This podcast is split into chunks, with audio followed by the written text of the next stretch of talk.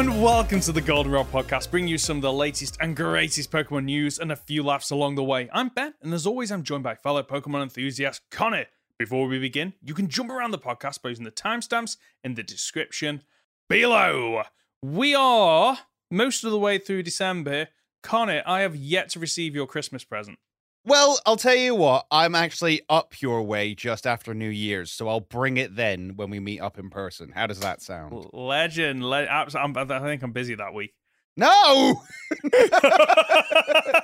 you actually? Oh, Yeah, yeah, you know- I'd love to meet you in person. Yeah! yeah, no, genuinely, I'm up uh from the 2nd till the 5th. Actually, I'm Oh. up I'm up your way on the 4th, which is when we will be recording an episode. Do you want to do a live episode recording? Yeah, could do. I mean, we'd have to figure out audio, but yeah, I'd, I'd be down for that. I'll- oh, I- if if if we're gonna make it happen, I'll actually bring a whole bunch of equipment to make it happen. It that- Okay. that sounds really good. Let's do it. Let's make it happen. I, I, I, I'd love to. Yeah, I would love to do it in person because obviously we've only ever done it digitally, and like doing it in person, I just feel like I don't know when you do something in person with somebody rather than digitally. It's like you don't get those awkward pauses where it's like, are they going to speak now? Do I need to keep speaking? Because in person, you're like you see them like leaning forward or you know whatever mannerisms they might have to kind of go, yeah, I want to get in on this conversation. Um, that yeah, let's let's let's do it. Let hit me up after this, and we'll figure out dates and everything. And yeah, we'll we'll definitely sort something out. I'd be I'd be well down for that. Sorted. Right, there you go. Sorry for people at home. That was literally us making that up on the spot. that's like that's like the best Christmas gift ever. Don't tell the wife though, because she won't be very happy. Be Uh, like, uh, you can show off what she got you. That's that's the great Christmas gift that I'm giving you is that you get to show off what she gives you. you just enter through the door and she's just like, Uh, who's, who's this? Because because I know she's She never doesn't seen what listen to the look like. podcast. she doesn't listen to the podcast, so she doesn't know your voice, and she's never seen you like because whenever I watch any like YouTuber content, it's when it's when Moles, my wife, isn't around. It's when I'm, you know, when I'm working from home, I can watch it on the second screen, or you know, when I'm prepping content or whatever it might be. So she'll have no idea who you are. I'll just play up and be like, "Sorry, how did you get into this house?" Molly, Who- call the police. Who are you? Get out of here! No! Get out! Yeah! Get out! I absolutely love that. That was the best gift ever. You heard it here first, folks. I mean, this is the only place you'll, you'll be able to hear it. But right, shall we move on to our first segment? Let's do it. Oh, I'm so looking forward to this one. Okay, me too. So, what we thought we would do, because we've both completed the story, we've reviewed the story. So, let's go into what our thoughts, hopes are for the eventual DLC. It's not been confirmed yet, has it? No, but it's almost guaranteed at this point. Surely it is. They dipped their toe in the water for the first time with DLC in a mo- mainstream Pokemon game with Sword and Shield. It was received very positively. It brought a load of extra additions to those games, which I really do think improved the overall experience of that game. Agreed. So I'm looking forward to seeing what they could bring to Generation 9. Now, I in terms of how this I think this discussion's going to go. I think you're going to come at this from a lore perspective, Absolutely. and I'm probably going to come from it from a gameplay perspective. Interesting. So I, th- so I think those two combined, we should be able to come up with the perfect DLC experience. What do you think? I think we Maybe. need to clarify even further than that because, of course, the only DLC we've had for a Pokemon game previously wasn't a singular DLC. Came in two parts. Did Do we think the same's going to happen in Scarlet and Violet? Are we going to get two parts to the DLC? I hmm. That's it's a good point actually because they they bundled them together, but you didn't get them together. You paid an upfront cost, and then you got them. Was it six months, nine months apart? Oh, I Something can't even like remember. that. We got the Isle of Armor and then the Crown Tundra. And I remember at the time the Isle of Armor, the re- the Crown Tundra was the one that was the better received of the two. Yes. That's not to say the Isle of Armor. There was a lot to do in the Isle of Armor. I did enjoy that, and I did love the the additions they made. And I do like the DLCs for what they introduced in terms of you can't get all the Pokemon on one playthrough, the, the legendaries and whatnot. So the question is do we eh, what is the benefit of them doing that in one upfront cost but spreading it out across two so for me i think they will mainly because a it means that instead of having to do one big piece of dlc and working for however months you have to do to get that done you almost split into two development cycles and therefore you're able to get the first part out a lot quicker which means that more people then are you know what developers want is for you to keep coming back to the game. And what better way to do that than just a couple of pieces of content rather than one big piece of content? So i think they'll mirror what they did for the sword and shield dlc and we will get two at least two pieces but one upfront cost. Agreed. And i think very much in line with the themes of scarlet and violet i think one of the dlcs will look to the future to expand on what Scarlet and Violet has already provided for us, much in the same way as the Isle of Armor did with it sort of brought the wild area more to what it was it probably should have been. Yes. You know, Pokemon were actually just out in the wild. I think once Isle of Armor came out, you could have your Pokemon following you. Or was you that could, not yeah. till no, no, yeah, that yeah, was right. That's right. That was. Isle of Armor. And they brought in a load more story that was more intrinsically tied to the region itself. So you had Mustard, who was the previous champion. He also trained Leon. You got all this history and stuff like that. So it was very focused on Galar and what Galar was trying to attempt to do. Then once you once you reached the Crown Tundra, it was more about the past. It was more about bringing back the Regis, bringing back the Kantonian birds, bringing back um you know all the legends in the dynamax raids it was about okay what can we do with the history of pokemon in this modern world and i think that lends itself really well to scarlet and violet of one dlc being about improving the game we have and looking to the future of paldea and one going how do we tie paldea more into the history and the world of Pokemon that already exists. Okay. So in terms of let let's let's go down that thought because I I I agree actually. It it make when you split it out that way, it makes perfect sense. In terms of I'm gonna tackle, I think the second part, if that's all right, which is more about tying it in with the greater Pokemon universe, because mm-hmm. this game has a couple of hints and nods. Like I've seen your video about the main character being from Galar and the the amazing breakdown that you did there. What we also know is that, and what we also know is this is based on the region of Spain, and Spain is next to France, correct? In geographically world? speaking, yes. Geographically, they are linked. Now, I've seen the rumors and the YouTube videos. We're getting Kalos. We're, we're not getting Kalos. We are not getting Kalos. There is no way they are recreating the 3D games for the. There's, the, I'm there is really no glad benefit. you said that. I'm really I- glad we didn't have to sit here and have not. a discussion No, about the fact that we're not getting Kalos people. I'm sorry, it's not no, happening. We are. We are not. We're, we're, we're not. However, the the map. When you look at the map, you can see the area where Paldea joins to another area because it's it's got a really weird like color over it and you can see the borders so it's at the top right hand of the map and you can see and there's big mountain region there you can see that that part of the map connects with something else now Yeah. i'm convinced what we are either going to get is okay it's based on you know the, the northeast of, of spain or the southwest of kalos again we're not getting kalos okay? We're not getting the kalos that we know and if you're like me we love. However if they are building DLC from scratch of an area that you are going to explore, they could potentially do some kind of border and you're into Kalos. But it's not, and I repeat, it's not the 3D. Because I, do- I know people are going to be saying, Ben, they're not going to recreate the Kalos. I know they're not. They're never going to do that. But if they're going to build a new area anyway and they want to go, this is part of a wider geographical world because the games, unfortunately, outside of a handful of references and a handful of recurring characters, they do feel very secluded. hmm So it would be nice for them to go, oh, Paldea does actually connect to Kalos, and you can wander into the, the southern western part of Kalos and you can explore that. The only reason I think that won't happen is because it kind of takes away from we've had we've had a load of Spain references and and themes and culture packed into this game, and it feels like surely they're going to want to go. What else can we bring?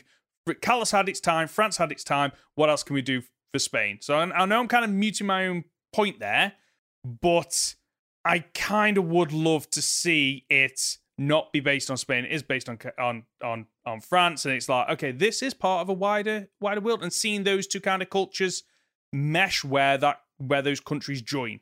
That makes sense. So hang on, you've lost me there. Do you want to see it or not want to see it? Sorry, I do want to see it, but I don't think we're going to see it. Oh, okay. You want it. You don't yeah, think we're gonna get I it. I want it, but I don't think we're going to get it. No. So at most, now to me, I've watched all the videos, I've listened to all the comments, and I've read all the tweets.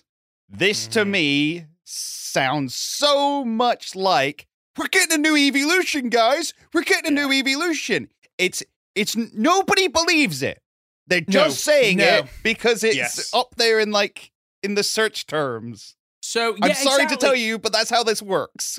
And we had the same thing. We had the same thing with Sword and Shield because people were saying yeah. Eng- Eng- England is connected with France via the Channel Tunnel. Therefore, the DLC is taking us to Kalos 100% confirmed. Click here, leave a like, subscribe. Only for it to be absolutely like dead in the water, blown out the water. It, didn't happen. It's it's not happening, un- unfortunately. So here's my reason as to why we won't see Kalos again at all in anything outside of an X and Y remake. Mhm. Megas. We're not we're not gonna get megas again. It's not Megas happening. They've made it very clear to us that they don't want megas in the game. They're not balanced as far as competitive is concerned or the competitive that they're trying to build. This this generation is about terastallization. They're not going to bring megas back.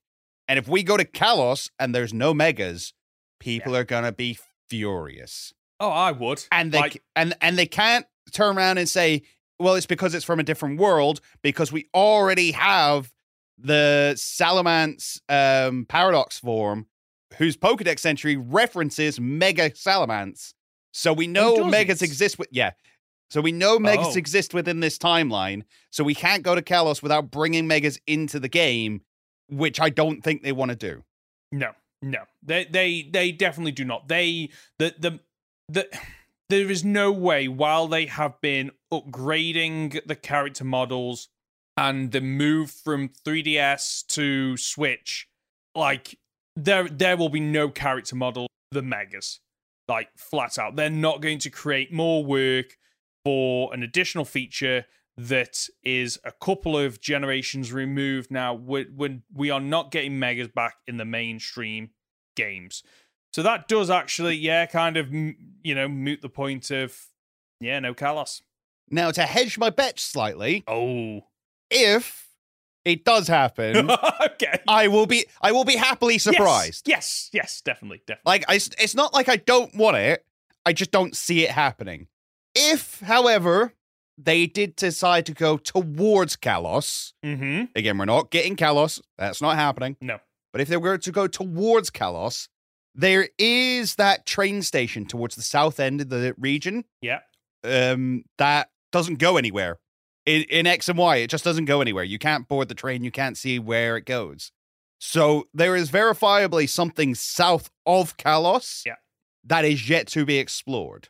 Mhm. There is something to the north, northeast of Paldea that is yet to be explored. Yeah. Now that suddenly is very interesting. That could be worth exploring. That could be worth seeing a DLC.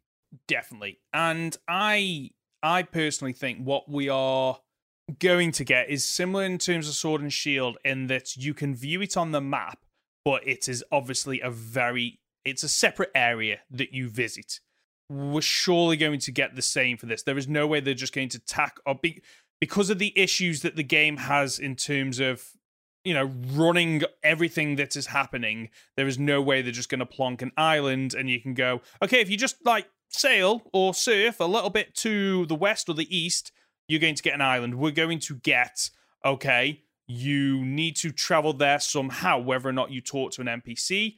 Um, and where I'm going with this is again a train. Like the two trains could, you know, link to the same place in terms of, you know, you you jump on the train somewhere in in Paldea and you arrive there, and the and the first thing the person says you come out is, "Oh, you boarded the train. Which train? Oh, Paldea. Oh, we." Uh, the reason I'm asking is because we also have people coming on the train from Kalos. Um, yeah. So we're definitely going to get something like the other two, where it's its own separate area. A bit now, I will say, any anywhere where we've previously had a train linking us to a different region, say Johto, mm-hmm, mm-hmm. um, or as is the case in Galar, the train station already existed. True. I mean, yes, that that's or was under construction. Yes, true. So then, does that mean maybe it is? Maybe it's somewhere in Area Zero. You go down there, and it's like there's a cave blocked by crystal or whatever it might be. It's difficult to say because in my exploration, I haven't seen anything that has made me go, "Oh, that looks like." an, a potential entrance to somewhere. I don't know if you found anywhere. No. No. Okay. So we probably are getting something similar to Wow, yeah, but like yeah, like you say, Sword and Shield, the train station was was already there, and you just you just got a notification saying, Oh, if you go there, there's a weird looking slowpoke or something. You rock up and then you can you can board the train. Because actually that's a good point. There are no train stations, are there? I mean, I wouldn't be surprised if they turn around and uh, say a rare Herba Mystica was discovered. So, for instance, I think I think it will come in the second update. I think the first DLC that we'll get will be more to do with the map we've already got. Maybe some islands will be revealed towards like the southeast side of the map. I'm so glad you brought that up because have you have you been out into the oceans yet? There's like nothing there. There's nothing there. It is so empty. For what is basically an island. Ninety five percent of the of the perimeter is just water. There is a disappointing amount of stuff to do, and that was my one of my thoughts. Was I would love some islands to explore. Well, again, if we're talking like real world geography, there are islands off the southeast of Spain. Yeah. And like that would be really interesting to explore. Um but I think the first DLC is going to give us some kind of access to more Herba Mystica, possibly, mm-hmm. that allows Miraidon Koraidon to have long distance travel or okay. be able to get over those mountains suddenly. So, I mean, the the easy fix for for that is that you know the the legendary Pokemon they they can't fly. They can glide. They can't yeah. fly. However, in the very first introduction you see, it feels more like they're flying than gliding. They shoot yes. out of the out of area zero, and yeah, then, they go up. Yeah, they go up, and the only reason they come down is it it, it appears, and you don't know this at the time, that that is straight. They're injured. They're injured, like straight after a fight, they're injured, and that's why they fall to the the ground. The only reason, like, they decide to come with you is basically you have a sandwich, which like that sam- that sandwich saved the world. Just need to point that out. The sandwich saved the world, but yeah, so that could work in terms of Herba Mystica, another Titan, Koraidon or Miraidon can now fly, and therefore it can now get you across an area of the sea or whatever the area is to the DLC location. Yeah, and I mean, I I hadn't even thought about another Titan, but that makes sense because the Herba Mystica created the Titans. But Area Zero is so weird because Herba Mystica comes from there. The crystals that create terastallization comes from there, and the time machines down there. Yeah. And none of them are related? Or are all of them related? Yeah. Are all of them related to the third legendary we've not seen yet, which is definitely coming in a DLC? It has to. If it doesn't, I don't, I don't know what I'll eat now, it's... but I'm, I'm going to eat a candle. There you go. I will eat a candle if we do not get the third legendary in DLC. We, so I think surely they learnt their lessons from X and Y, where third Pokemon and all the you know the the the cave. I can't remember the name of the uh, term, terminus cave. Is it in X and Y? Um, and yes, all the for those of you who don't know, basically X and Y didn't get a third version, even though Pokemon Z was planned. However, the team quickly got moved on to producing the next batch of games. Um, which is why people are craving Kalos so much. I'd agree because yeah. it is a it's a region that feels unfinished. I can un- I can agree with that. Um, but I think they'll have learned that. I don't think that they leave this story where there is because the, yes, the the ending happens of Pokemon Scarlet and Violet.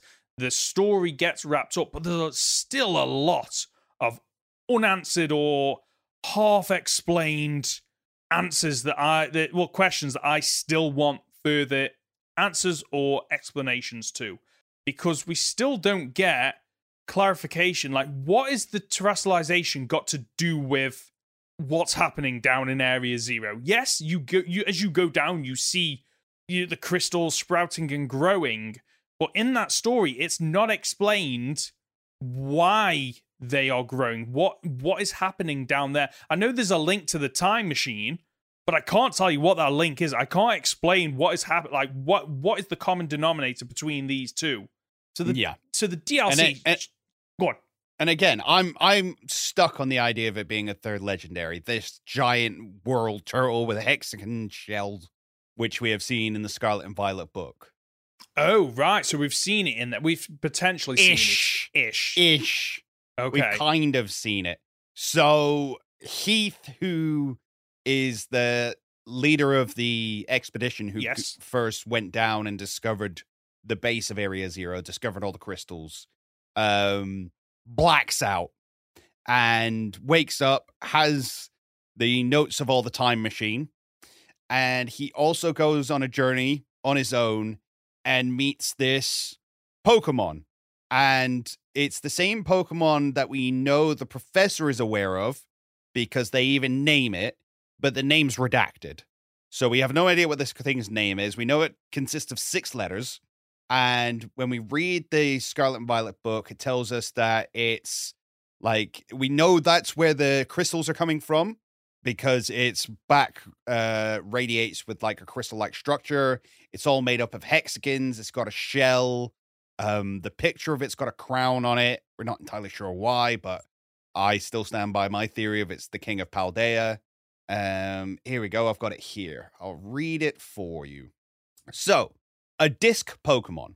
While separated from the research team in Crater's depths, I found a strange entity.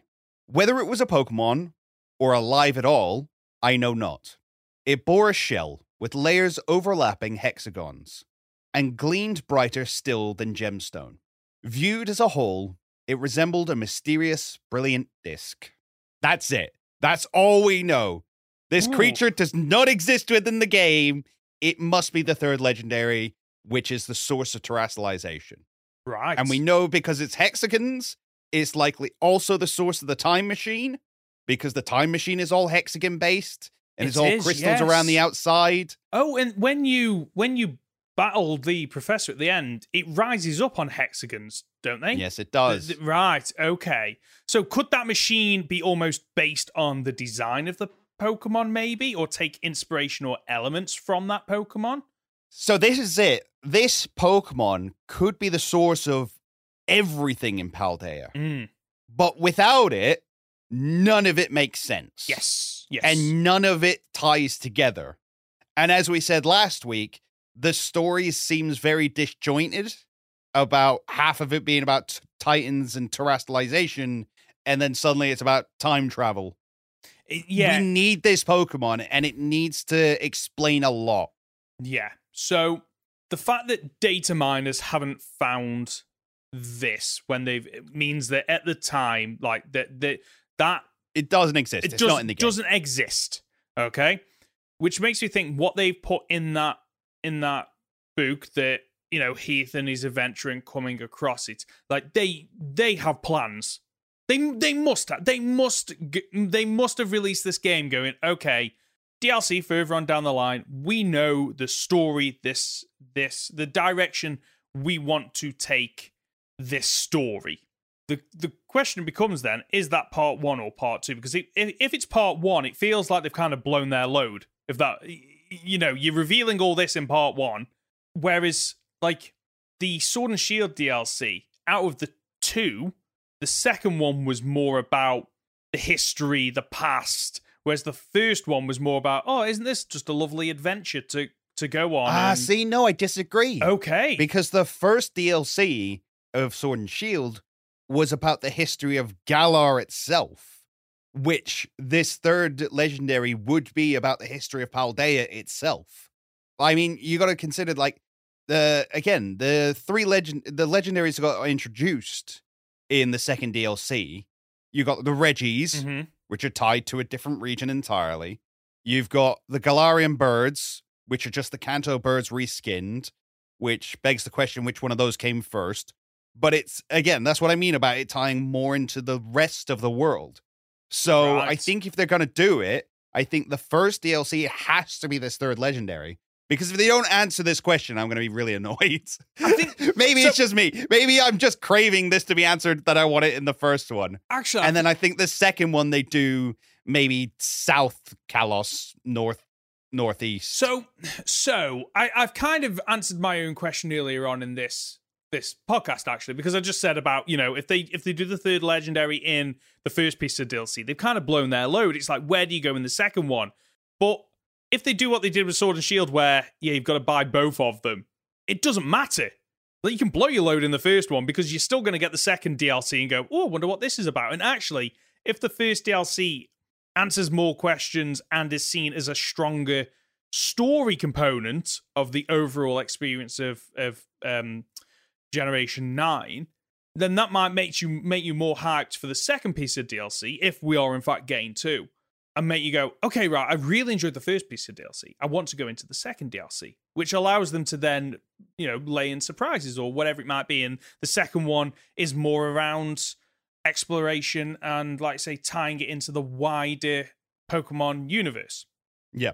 I've kind of answered my own question there, which is quite nice. So, in terms of this third uh, legendary Pokemon, I've got to ask you a question. How gutted are you going to be if it just turns out to be a mythical Pokemon that is distributed outside of the DLC experience? That's just like I'll oh, be it is. infuriated. Yeah, because we have I'll a- be I'll be actually infuriated. Eh, Simply because I think they've treated mythicals wrong over the last of years Agreed. anyway. Yes, I. I am so glad you you've brought that up because there are so many of the mythicals which are so unique and strange, and they are almost you you you go out your way to collect them for an event, and that is it. You don't know anything about its lore, where it comes from, what its purpose is. The mythicals are unfortunately outside of Mew the original one because of the whole hype and the the mystery of what it was and how you got it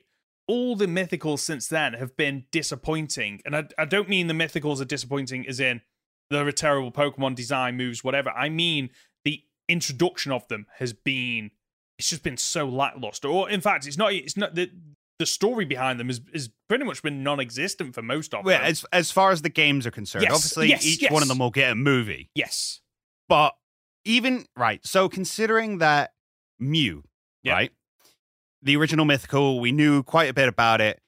It wasn't ever really supposed to be in the game. And it was eventually distributed as an event. And that's kind of where the idea of event Pokemon for Mhm. mythicals came from. But you, I think the third generation did it best. Introduction of Deoxys was incredible. Having to like chase the little triangle around and there was a whole story with the the rockets and stuff like that that then got expanded on in Omega Ruby and Alpha Sapphire. And I forget, I think it's Fire Red, where you go to Faraway Island from you Mm, and you find the messages left there by Dr. Fuji about how he came and stole this Pokemon away. And oh, it's so good. Such little snippets because we don't need all the information given to us. But just let me just let me hunt it. yeah Let me feel like it's actually something I've got to go searching for and is a very rare thing to find and not just something that I had to be in the right place to get given it.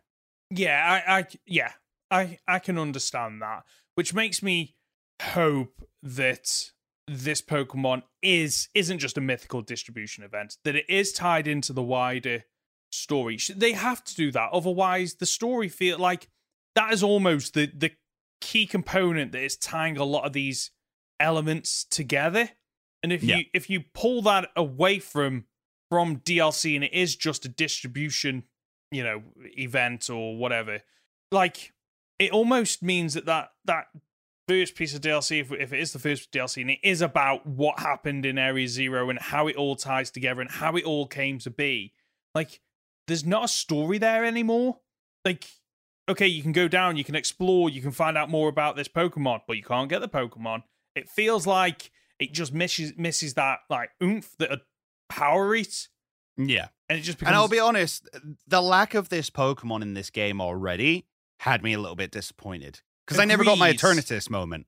yes, I never yes. got my, oh, that makes sense. This one Pokemon has been pulling the strings the whole time and is tied into the history of the region. It's been around forever, and that's why this and oh, yeah. And oh, the two legendaries come along and they fight it, and yes, everything's great. Instead, they went, no, we're going to purposely hold this thing back and just give you little clues to the fact that it exists and the fact that people have been utilizing its power, but never show you what it is. If they then don't give us that or give it to us and don't show us the story, mm, no, no. Yeah, I, re- I refuse to accept that they would be that stupid. No, I can't imagine. I they they they have they have to they have to. Right. Let's move away from third legendary because I think we've said everything that we've said there. Yeah, I I, th- I think that would be a lot of the first one. yeah. Um, you want to move into game mechanics because let's Well- not forget that one of the coolest things that came out of the DLC in Sword and Shield mm-hmm. was Dynamax Adventure. yes. They they surely have to. They will redo that, right? Like I hope so. Like I'd I'd imagine it is almost a carbon copy of you you go to some area they go oh yeah by the way you can go you can go on a Tera Raid adventure and it functions the exact same way but with the the, the terastallization mechanics. And you know every pokemon you you beat in a terastallization battle or Tera Raid battle you then one of your four players gets to choose that pokemon. Like like it it felt like out of both pieces of DLC and the main game, that is what carried that game online for the longest part. it's certainly where I spent most of my time Yeah. in the game. It it it, it just it that mechanic just worked, so I cannot see why they wouldn't want to port that over. And it goes back to what I've said that the game developers will want people to continue playing the the game for as long as possible because a it stops you from selling the game, which means that the game company gets more profits. But also because people instead of buying the second hand game, they but they buy the first hand games and they're more likely to buy the DLC as well. But also it keeps Pokemon fresh in the mind of people. Not that it needs to, because everyone in the dog knows what Pokemon is. But however, like it worked because up until the release of Scarlet and Violet, people were still playing Tera Raid battles. You only had to look up on YouTube and the amount of content creators that were doing some kind of community event where, yeah, come along and, and join the community and, and to, join the raid battles. Like that gets ported over. I think we're absolutely in agreement that gets bought over. But outside of that, I don't think like the the the follow mechanic that was introduced, like that's kind of been superseded by the let's go mechanic. I don't Agreed. I don't think we're gonna have Pokemon just following you around. I'm trying to think what was, what else was introduced. I think they'll probably introduce the same thing where um there are parts of the game where you can pick a Pokemon, but you can't get both of them, like the the Mhm. Regis and the um, oh, what was it, or Urshifu? Is it um Urshifu. Ishfu? So the two different versions of that that that gets bought over. Um, I'm, tr- I'm trying to think what else might. What else was introduced? There's obviously the story mechanics. There was new Pokemon. Well, you had a whole nother league, didn't you, at the end? The Oh, secret end to yes. both DLC. Yeah, where it was, which was a very very cool twist that I didn't see coming. Remind me again what that is. I think I think I've seen my So, daughter play it, and I, I, I forget what it's called. It's like the Champions Super Duper Star League, the All Star Super Champions League or Mhm. something, where basically Leon has decided I'm going to get the best of the best of the best together and do a whole nother league, and you get to pick one of the That's other pla one of the other characters, and you go into double matches with them. Yeah, I remember that. but Very cool. It is. I yes, because I do remember reading Leon's comments at the start. My first thought, naively, was, "Ah, we're getting like well-known characters from other regions that are coming along to Uh, black and white world tournament kind yes, of thing. yeah, that's that's what I was. Yeah, which isn't what we got. I mean, if if we are, it's one thing that unfortunately I feel like Pokemon does very poorly. Where like it's almost like the Marvel films, like the early Marvel films, gave hints and nudges and nods to, yeah, well, this is kind of happening over here. You know, just just like you know, just so you know that. But then as it went on, it was like bringing over characters and stuff like that. We haven't really had that in Pokemon outside of a handful of of probably red and blue are the most well knowns that pop up every now and again. They popped up in black and white. They popped up in in Gen two. They and they've popped up in it was either Sun and Moon or Ultra Sun and Ultra Moon in the Battle Tree or something like that. From what I Mhm. remember, Exactly Like- that in Sun and Moon. Yep. and I, for me, I mean, we've spoken about you know tying the games into the larger universe.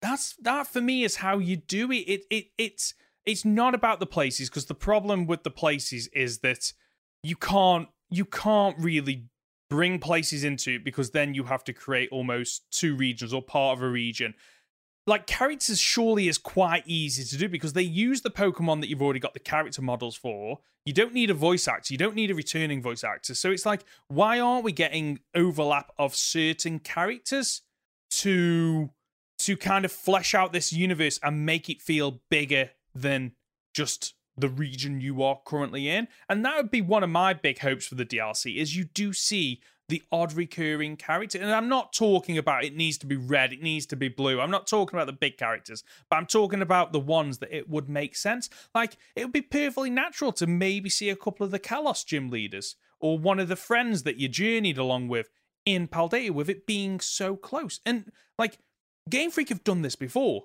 Like in um Gen 4, you could bump into Jasmine in is it Sunyshore, Sunny Shore City, I think? Yes. Top of my head. Like just those little nods make make the world seem bigger. And, and in the grand scheme of the story, it's inconsequential. It doesn't matter that she's there. Like you remove her from there, the story plays out exactly the same way. However, it just makes the world feel bigger and more lived in, and it feels like, you know, in another world, you could actually bump into your character from a different game because you're all taking place in the same universe. That's one of my big wishes for the DLC. See, I love that you brought up Gen 4 because going back to things like event Pokemon, I think Heart Gold and Soul Silver did this absolutely perfectly. First one, Celebi.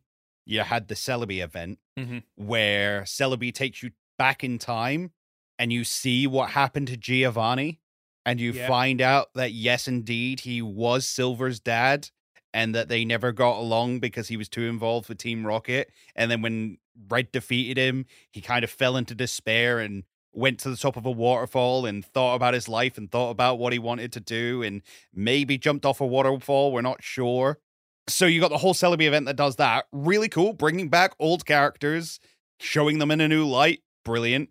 And then you've got the Arceus one, where if you take Arceus to the uh, ruins of Alph, like Cynthia will show up. Uh, no, yeah, you get teleported to the Sinjoh ruins, which is the com- which is the place between Johto and Sinnoh, and then Cynthia shows up because she's investigating the ruins because Cynthia loves old ruins because she's connected to Mhm, the mhm. history of Sinnoh and all the rest of it. So she shows up and she recognizes Arceus and takes you to this place, and you get to birth either Giratina or Dialga or Palkia from an egg, and all the unknowns show up, and it just introduces so much lore and so much history, Yeah. and brings other characters from different regions in, and shows connections between all these regions. and we have the perfect opportunity for it again already present to already presented to us in this game in the Scarlet and Violet books. Have you have you read them yet? I've talked about them enough. You no, no, I haven't. I'm currently playing through again, Ben! and so yeah, right. Hold on, hold on. So They're I'm- in the library. I you know, can get them as I soon as you go to the school. So, so I'm so I'm playing through it again. I'm playing it on my own profile, which means that I can experience the story how I want. I can do the things that I haven't been able to do in the cage lock or the challenge video where I can do the picnics. I can build these bonds with Pokemon. And as part of that, I'm kind of getting sidetracked by catching just I get to a new area. I'm like, oh, catch that, catch that, catch that, catch that. I'm at the point now where I want to wrap up the first set of Titan uh Team Star Battle in the first two gyms. And then I'm going to experience the library. So this time next week, I, I will have a lot more of a handle on the library. I know I need to do it because I know there's a lot of lore there. It probably infuriates you that you're coming to this this podcast with like, as you always do, so much lore, and I'm there just nodding my head, going, I feel like Joey, Yeah, our no, that friend, sounds is like, interesting. Yeah, that, that sounds interesting. There's a lot of big fancy words there. I don't quite know what's going on. Uh, but but yeah, so yes, as you were saying, Right. In the Scarlet and Violet books, there is another page that references an imagined Pokemon. So again, Okay. during the original research team who went down there 200 years ago, uh, somebody after seeing the Paradox Pokemon imagined one that could be down there. And in the Scarlet book, we get effectively a combination of the legendary beasts from Johto. oh, And in the Violet book, we get a combination of the Swords of Justice from uh, the, the the black and white. Help. What's it called? Oh my god. Unova. There it is. Yes, okay. So therein lies your perfect connection to bring characters in. Bring me someone from Johto. Yeah. Bring me someone from Unova. And maybe they're the ancestor of the person who was in that original research team, and that's what's brought them to Paldea uh, to find Area Zero or see what's in Area Zero because their ancestor went down there a long time ago, and they've got more of an interest. Oh, we've already got Eusine. We've already got Eusine, who's in, who's obsessed with Suicune Yes. and is obsessed with finding Suicune and being the one to capture Mhm. Suicune, of course they would be the one to want to find out where Suicune came from. Yeah. Oh, sorry. My my brain just exploded as I realized that. it makes sense though. It it like why introduce?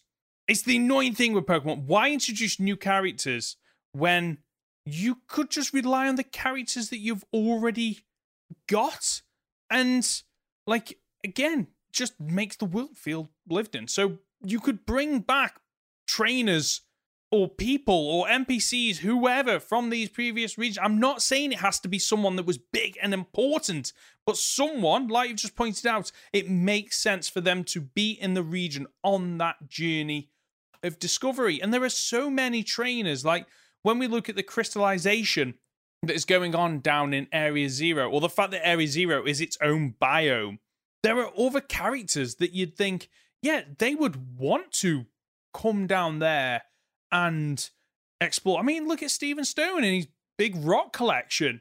Like, would he not want to be down here? Like, oh, there's some crystals. I know crystals aren't the same as rocks, but like, there is a link there, and him coming down there going, I heard A, there's powerful Pokemon, but B, also, there's maybe some rare rocks from an area that no one has been down in for so long.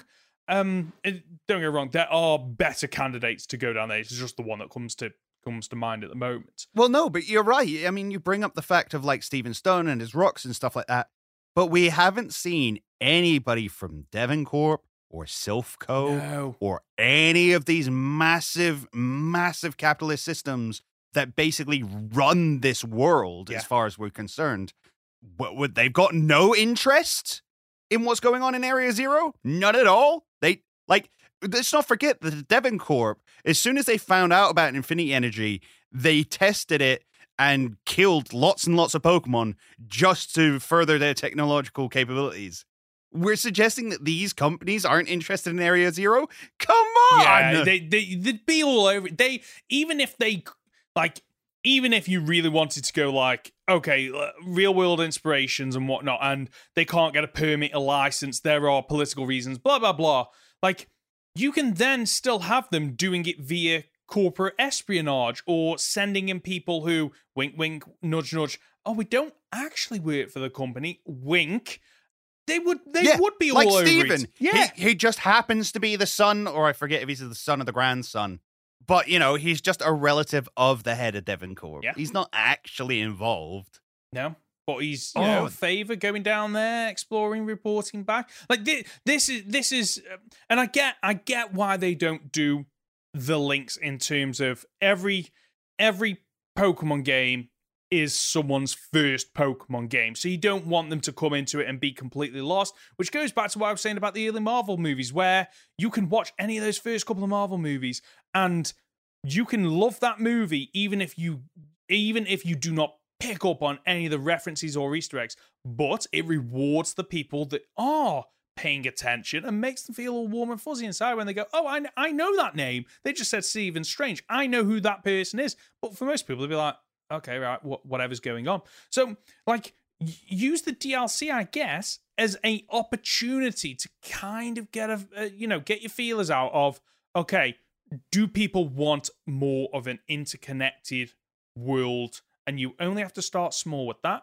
And it and it, it, there's there's a story reason for doing it as well as we've already discussed. Like yeah that like let's let's let's do that.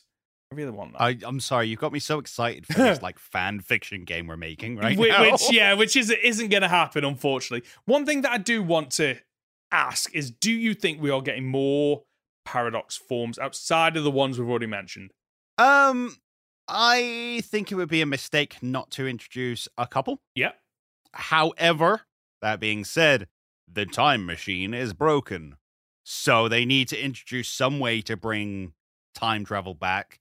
And I, w- I will throw it out there to my fellow theorists as well. Some people don't actually think the paradox Pokemon have anything to do with time travel and are all just imagined. i've heard that I'm not conv- I'm not convinced by that one, okay but yeah, if either way, they need to bring in some way to bring them back. But yeah, I think we could do with a couple more. i i mean I th- I think we haven't had any paradox legendaries. No, that would be very nice to see. And and the way you do it is literally, you know, you you you your characters and and the other three that went down into Area Zero. You've expl- you, you're enjoying life, and the other reason you get put, called, put, called back with di- the director is when you were down there last. Did you see these paradox Pokemon? And no, we didn't.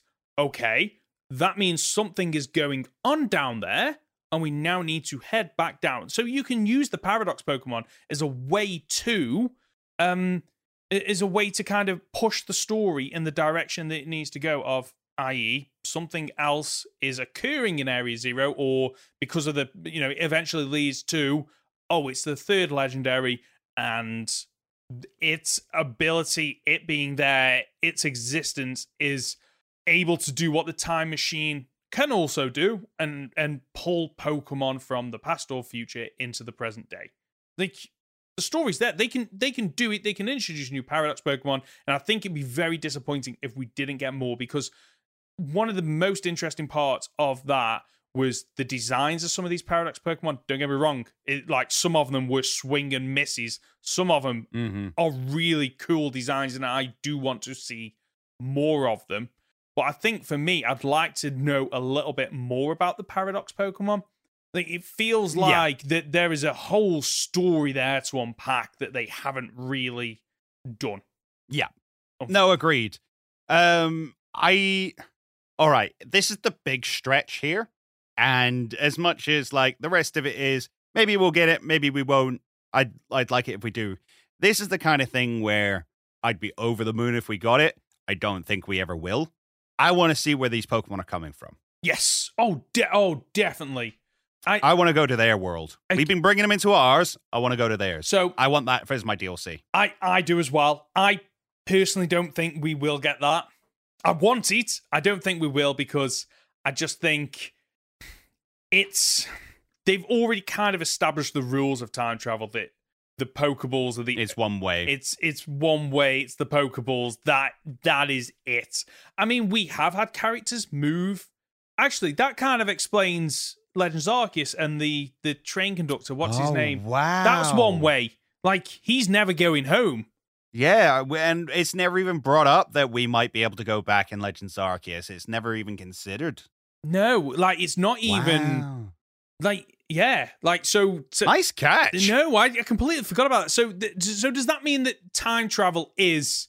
But then there are for humans. For humans, yes, because I was just about to bring up Celebi because Celebi can control time, can't it? Like, well, that's the thing because we do time travel with Celebi in that But- Johto. but is that time travel or is that kind of using the ability of time Showing travel you to the sh- past. to show you you the past? Yes, maybe. Interesting. I maybe I don't know. Time travel has never been consistent throughout the Pokemon franchise. Like, especially once you start adding the anime and stuff in, it, it all gets very messy. I think they just play fast and loose with the rules based on what they want to accomplish in either the game or the Which, of course, anime. can make sense if you consider that each and every Pokemon that has the ability to time travel can do it differently. Yes. That makes sense.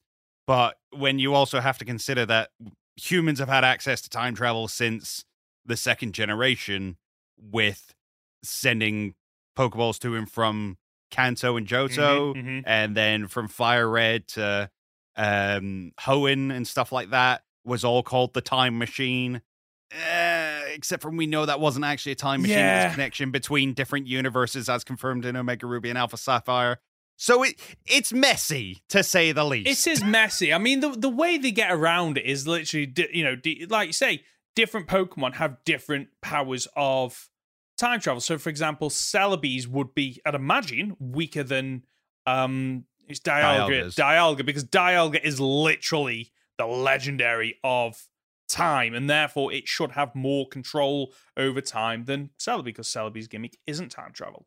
Um, and then naturally, Arceus itself has Is- more control over everything. yeah, it's literally the ability to rewrite rewrite, you know, time and space and reality. And, you know, Dialga and Palkia got fractions of that power.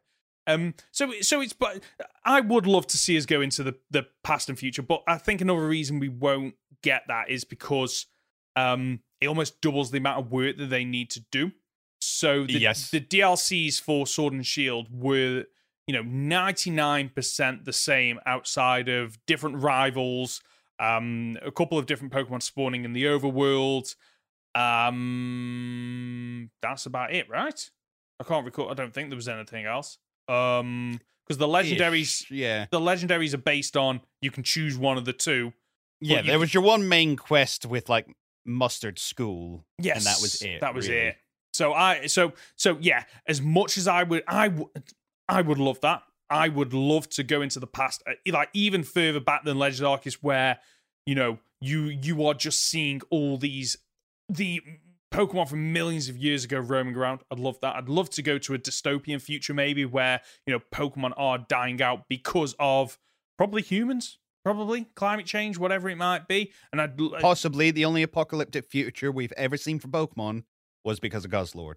go on, break that down for me. So in uh Ultra Sun and Ultra Moon, yeah, you can go to a you can go through a certain ultra wormhole where you go to a version of Alola that has been completely destroyed by Guzzlord and there's only one person left there who says like what are you doing here? Everybody else left uh because Guzzlord has just completely destroyed everything I, I've, yeah, I, I've never done that myself. It rings a bell, but I've never seen it in in game how it appears in game.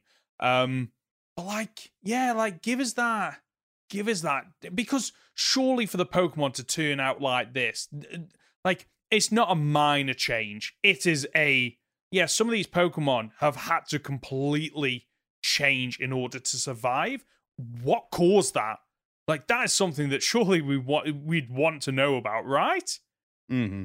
But unfortunately, I don't think we're we're getting. Unfortunately, like it almost sounds like we're creating a wish list. oh absolutely And I the, there's elements I think are going to be met. I think like what I think there's going to be a handful of things that we've said that are probably close to or on the mark, and there's a few that are more. I wish that would happen, but it's not going to. I mean don't get me wrong I'm titling this episode what we'd like to see Yes, yes. Oh yeah. De- So oh, uh, definitely, these are just things I'd like to see if we're going to get DLC. definitely, definitely. Um, speaking of bringing it back down, way, way, way, way, way further down. Mhm. I want them to bring quests back. agree. So that is something that I really enjoyed in Legends Arceus that I didn't know I enjoyed it at the time. I, I got an enjoyment out of it, and it was fun to you know, mark off all these quests, and I did them all in Legends Arceus. But like, it, You didn't even think about it at the time because it was no. so well. It was so natural because it's an open world game. Of Yeah. course, there's side quests to do. But- And it wasn't until this one where I realized oh, there's why does it feel so empty? Why does it Yes. feel like there's Yes. nothing for me? To, oh, because there isn't because there's literally nothing for me to Nothing. do. outside of the 18 things and a handful of other things like stakes pulling them out of the ground there's there's there's not and you're absolutely right i yes more side quests please and you know some of them that that's how typically in in you know jrpgs that's how you get items or rare things that you wouldn't get because they reward you for going off the beaten path to do something and like one thing that I loved about Legends Arceus Quest is that if they revolved around a Pokemon and you having to donate that Pokemon, that Pokemon's gone for, for good. hmm But in the overworld, like the the the bloke outside They would always be there. Yes, and the bloke outside the um the headquarters, if you gave him a shiny it was a Wurmple, wasn't it? Yeah. Yeah, if you gave them a shiny Wurmple, it would be a shiny Wurmple. When it evolved, it would be a shiny evolution of that Wurmple. Like, again, making the world feel lived in and real and the Pokemon feeling more than just digital assets. Like, give us more of that. Give us quests themed around Pokemon. I- yeah. And again, that would do a lot for one of my biggest complaints about this game has been the fact that like there doesn't seem to be anyone in it outside of the main Yeah. cast. Yeah. Like there's no side characters. There's no no no one in the towns says anything. Um none of the towns have anything about them that's memorable. Yeah. Yeah. That would give them like, oh, that's the town where the woman was scared of Mankey because she heard it's really, really angry. Um, but I don't know. She got set on by a herd of Mankey and you have to go save her from them. I don't know. That was literally just immediately off the top of my head. That that suddenly becomes the town where that lady it lives, Yeah. not Yeah. just another town on a large map that I don't really care about. Yeah, the town out of every Pokemon game that I've ever played, this is the one where the towns just feel like there's nothing going on. They are just and and and they're there. wasted because Yes, they're designed yes. beautifully. Oh yeah, definitely, definitely. But there's nothing going on in there outside of typically you go to the you go to the gym. Uh, like actually thinking about it, every every town, every city in this game outside of Mesagoza, you go there for a gym. Yeah. I've only just clicked into that. Whereas in other Pokemon games, like I remember as a kid going through and going, "Where's the Pokemon gym in this city?" Oh, there isn't one. Like the first time you get through to Lavender Tower, and you, you're thinking, "There's no gym here." Okay, right? that the significant thing of that is Lavender Tower. Yeah. Now, where's your Lavender Tower? Where's your site of interest that isn't a gym? What's Well, that isn't a gym. yeah, but but like that's be- but like that's almost like because it's Is that central- a site of Well, interest? Well, it would be. I mean, obviously, you- I like the so- library. So it would be, yes, yes. It would be if you weren't forced to go there as part of the story. Like, if you stumbled Uh, people are at home are screaming, "Well, you have to go to Lavender Tower for the story." Mm, yeah, yes, true, but it's but that's not the first place that you go, is it? Like it's it's a welcome rest after you've just gotten through um through Rock Tunnel and that's a nightmare as a child and you come through and it's like, "Oh wow, this is brilliant." But the thing is, you don't actually have to explore Lavender Tower at that point of the game. You can just No, but if you do, through. you find the ghost. Yes, you do. That doesn't let you go further, and then suddenly that sticks in your Yes. mind as why is there a big ghost up there that I can't get past? Oh wait, no, I've now got the Silph Scope. Oh, I can go back to Lavender Tower because they were hunting for ghosts and things like. So good. Yeah, it is. It's like you know, like I mentioned about the lack of islands around uh, Paldea. Like, why are there not islands, and why are there not people on said islands doing things or asking for help? Like you said, the quest. Oh, you know, I I got over here, my boat broke down, or my boat's gone out to sea. have you got a water Pokemon I could borrow? Like, and then you, and then yeah, okay, here's a you know a, a Weasel, whatever it might be, and then he disappears, and then later on, you're just going through one of the towns, and you see them again, and you talk to them, and it's like, oh yeah, you're that person, you're safe, great. Like, where are all those little quests? Like, All right, here's here's one for you as well. Again, I'm going to dive a little bit into lore, but you'll be able to follow this one. okay, It was only 800 years ago that Paldea was actually formed as we know it. Before that, what we know as Paldea was a bunch of warring um regions. okay, Do you feel that at all? no, not Does whatsoever. anybody feel like their history is separate to anyone else in the region? No, they all feel you could switch any of them, any of the towns around, and it wouldn't make a difference. Oh, sorry, be, sorry, because we are going to get shouted at. There is one city without a gym. It's the one on the coast that you have to go and chase Kofu down to with the Oh, okay, um, fair. auction auction house. Yeah, and you know what? Like the fact that I'm only just remembering that means that it didn't stick in my mind because it's just meh. It's a coastal city that doesn't feel like a coastal city. Anyway, back to your point. Sorry. Yeah. My point is there is, you know, you've got families. Hmm. Oh, my daughter is going to marry someone from this family. Yeah. from that side of the region. We don't like that side of the region because our family goes way back and we used to war against each other. And suddenly you've got a Romeo and Juliet story. It's it's so simple, Yeah. but it adds so much. Yeah. I mean, you have what you could do is like, you know, you get to one of the cities, and what's attracted you to it is the fact that you can see a crumbling castle. And you're like, oh, I Yeah. want to go and see that. Oh, okay. It feels like it's been lived in. And yes, there are a handful of ruins that you can find on the map, but they don't. There's nothing going on anything. in them. There's nothing happening. Like, So DLC, give me somebody who's investigating the ruins. yeah. And maybe they've got a way to actually, oh no, see, n- the ruins don't reveal themselves. You need to actually look at them in this way or have this Pokemon or Mhm, mhm. I don't know how you do it, but suddenly because you're with this person, they they can show you the ruins true history or something. I don't know. I just give me more. Yeah. Oh yeah, definitely. Yeah, yeah. You're this. The game, unfortunately, does feel like like if if somebody if it was revealed in lore that Arceus, you know, suddenly populated that city the day you arrived and implanted memories into people, like it would feel real because there's no. There's nothing. There's- if you turn around to me and said they were all AI robots, I'd be like, yeah, yeah, that, makes sense. yeah, that does, yeah. Like it doesn't feel like it feels like this just started happening the moment the story, the moment you rocked up, and you're like, oh, okay, right. So there's no shared history, no ancestry uh, of these characters and what happened in in the past and you only have to look at like they were doing this in in in gen 2 like when you get to Ecruteak City like that felt like a city that had been around for a while forever. yeah where is And I get it that the history is meant to be lost because it was constantly at war. Mm.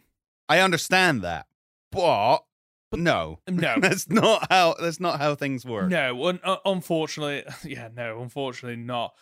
Is there anything else that you would like from potential DLC?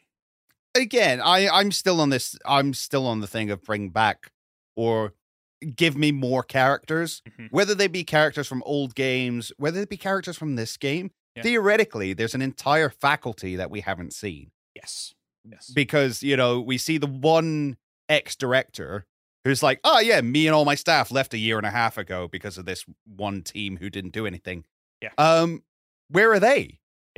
Where, where's any of them? Wh- what's their story? What was their take on any of that? How do they feel now that the whole thing's resolved? Will they return to teaching? Do they feel like they should? What have they been doing since? Where, where, d- we see this whole thing about like the olive festival, but don't know No, what the what- people no. in the city feel about the No. olive festival. We never see the festival. Give me the festival. yeah, yeah, yeah. The l- little things like that way it just doesn't feel like the people are alive. Like we, we like thinking about it, like when we were talking, you know, months back about our wishes for Gen 9 and we're saying about, you know, make it feel like the Pokemon are alive. Like they've almost taken taken a step backwards and made the humans no longer feel Made alive. the humans not feel Yeah, alive anymore. Like now that now that we're actually discussing it, it does feel like that. And like actually for me, and I know you've mentioned about, you know, the faculty that that we don't know about. I actually don't want it to be the faculty because I want this world to feel bigger than more than the school. Yes, because unfortunately, Agreed. that is like because everything is linked to that. Everything is linked to that school. Like the the the gym the gym challenge because the the you meet the um La, La Prima. I still don't know her name. I'm not gonna learn it. You meet her. Geeta. We're just going to call call her her Geeta, Geeta. because that name she has, she does not deserve. No, like you meet Geeta within the first couple of hours in the school. Your rival is in the school. Um, Arven, who you go on the Titan quest with, is in the school. The um Team Star all went to the school. The professor talks to you the first time while you're at school. You turn up at the on the game to go to the school. Everything revol- revolves around the school, and it just makes it feel like it's either It's a one note region. Yes, yes, it's all about the school, and that is it. Unfortunately, whereas the other, all the other games that have come before it, like yes, the the gym challenge is that main through point, but you have other people who are living and doing what they want. The fact is, like a lot of the a lot of the trainers that we used to have helped to flesh that out. But unfortunately, most of the trainers in this game are just students outside of off the top of my head. There's a couple of the kung fu or karate masters that you typically get in every Pokemon game. But then there's the dragon masters, dragon tamers. But then there's a the there's a couple of uh, people that are like delivery service or some kind of delivery people.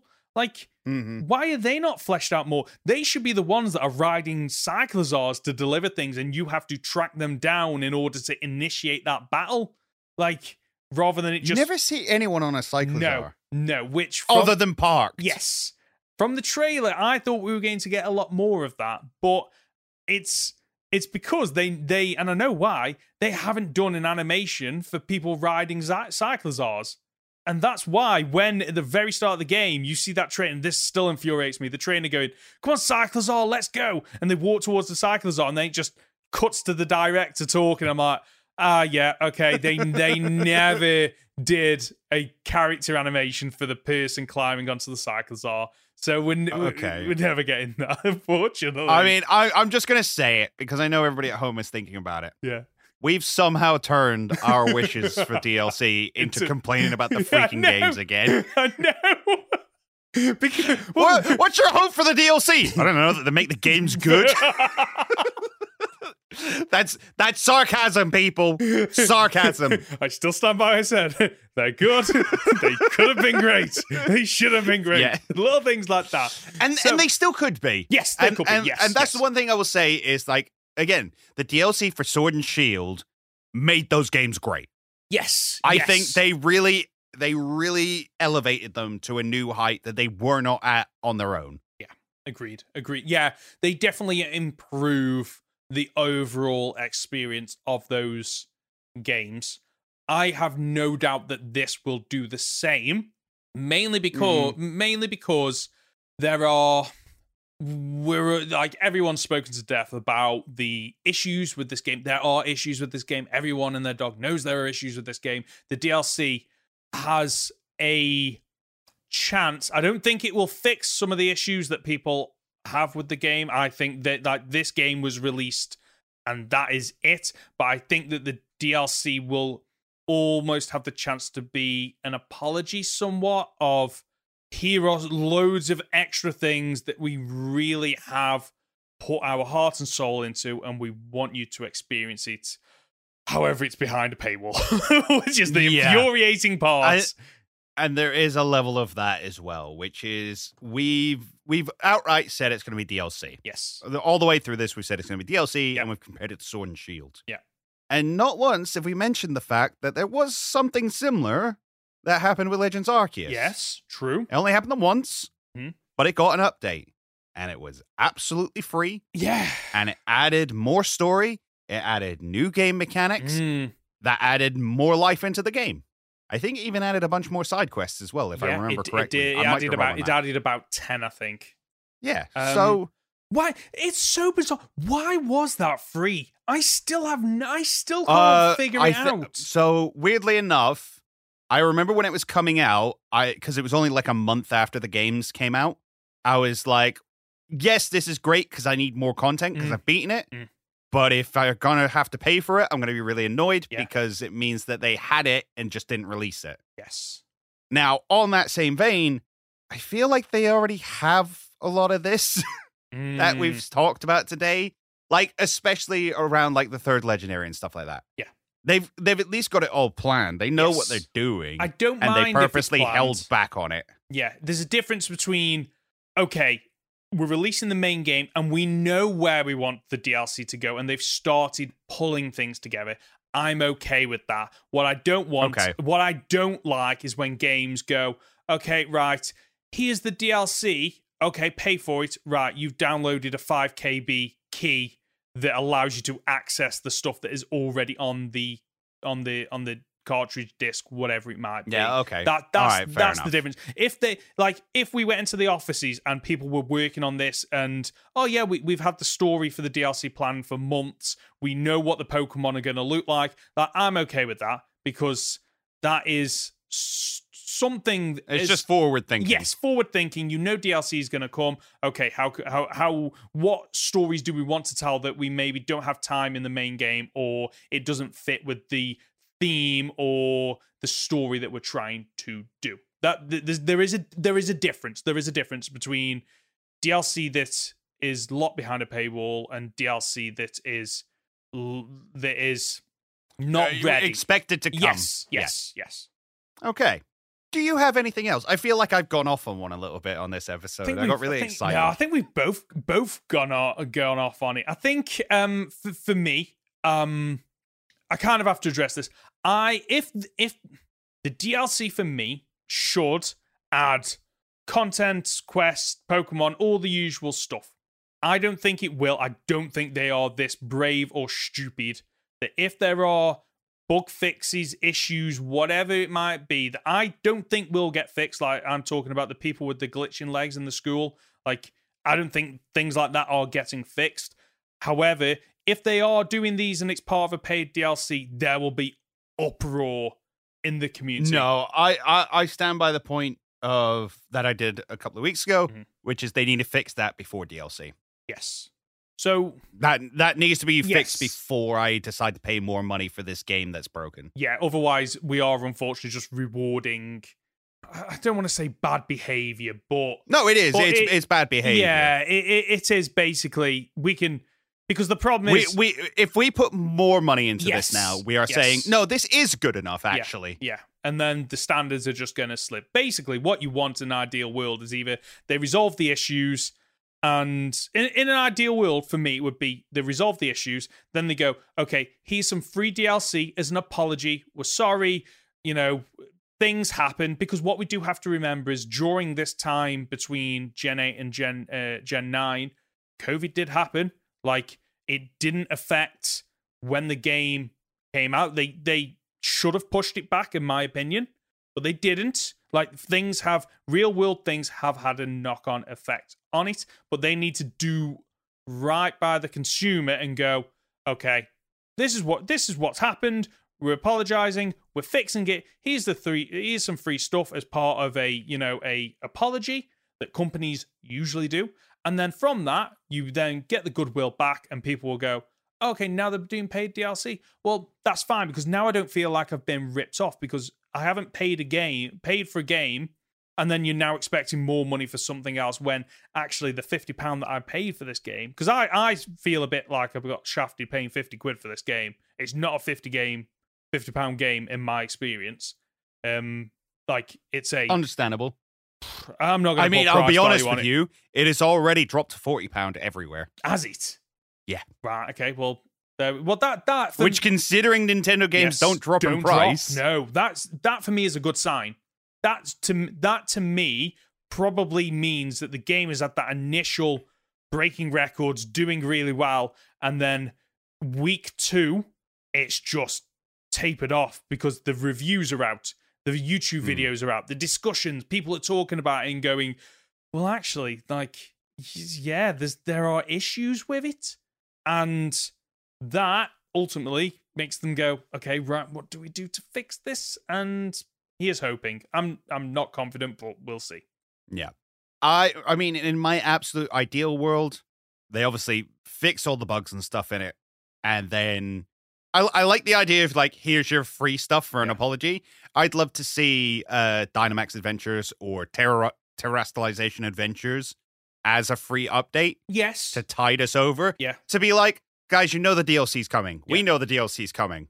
Here's some stuff that we were maybe initially planning to put in the DLC and making you pay for, but we're going to give it to you for free. yeah. Because we know it will allow us to spend longer on this and you guys to still be invested in the game. and like it's a good point actually going that's what you well, that's what you give people is it's the the the the There's stuff that's not like uh, you, there's no story there. There's no characters. it's- there's no nothing you have to import into the game. It's all already there. Yeah. So the the two benefits of that is one, um, it is something like we've mentioned that does tide people over. People were still playing that on Sword and Shield, to you know when Gen Nine was released, so it it's guaranteed to tide people over. But then also it's a mechanic where it's something that's already been done. So it's not like Mhm. so so it means that when you do bring out the other pieces of DLC, you can bring out stuff that's new, that's exciting. Because the problem is if you if you release Dynamax, not Dynamax raids, but Terastallization, Tera Tera raids yeah. or whatever it is in, and that is like the core piece of content for one of the pieces of your DLC.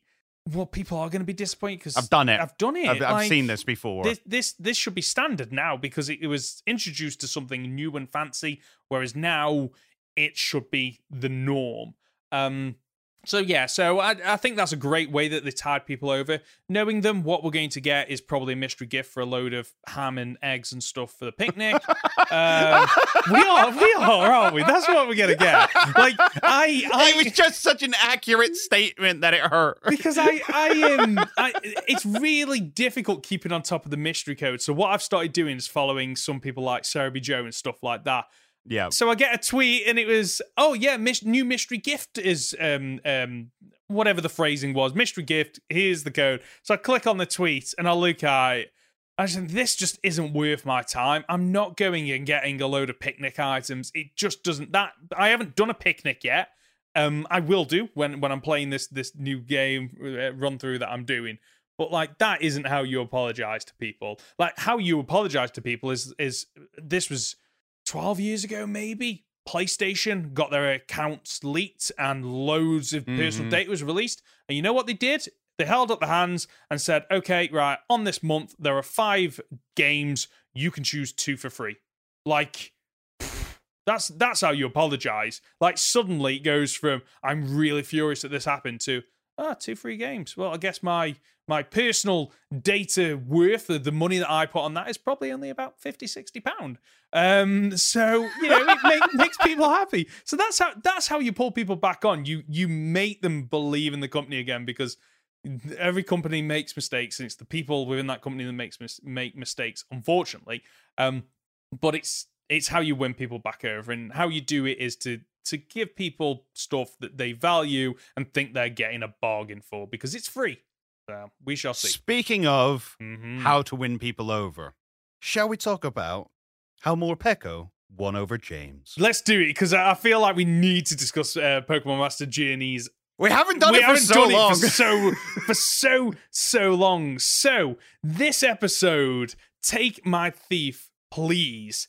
So let's let's break down what happens. It's it's another Morpeko episode, but it this is a culmination of what has been happening this entire season where Team Rocket are trying to get rid of the Mor- Morpeko. They are desperate to get rid of it because it is still eating absolutely everything in sight. And Yeah. they finally and we've we've seen the ramifications for them. They are starving. they are starving. It is not a good look for them. And they find they come up with a plan to get rid of this more Morpeko at long last. They're gonna like go catch it. which actually makes sense. To, like that's a cl- If we just put plan. it in front of him, Yes. he'll throw a ball at it. It's a good plan, isn't it? It is a good plan. I like it. I like But- it. I can't believe they never came up with it before. and what I love about it is like Ash and Go are just oblivious to it.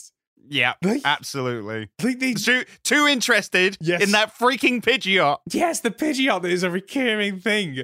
And what I Which, which I, I must say, I got shouted at in the comments last week because I said that Pidgeot was, or not last week, week before. I said Pidgeot was Ash's first catch.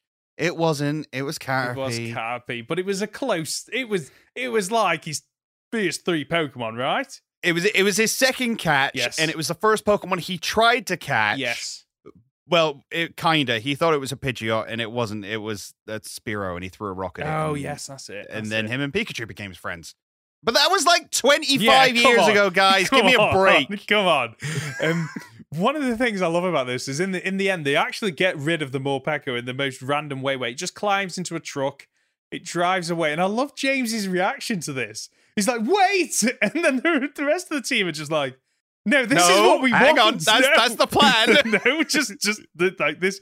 But the moment that happened, I was like, okay, I know where this is. This is go- This is going not in the direction you think. Where actually James is starting to like he's starting to get the feels. He, he kind of likes this Pokemon. I don't know why. Because he's a He- sweetheart. yes, he always yes, has been. Yes, he is. He, he, He, he- and he loves Pokemon who like mistreat him. I don't know what that says about Mm, James. yeah, yeah. Unfortunately, Boy's got some problems. Like we know he had a difficult childhood. yes. But and the yes. Yeah. So where does the Morpeko end up? And I love this. ends up at Cerise Park. All the places it can. And what I love about this is like this is you know when I talk about like the hijinks happen. This is one where it actually makes sense. So Greedent and Morpeko just like having They it- have their rematch. they ha- oh yes they do Because they had the eating contest, I didn't they? Where Greedent that. evolved. yes.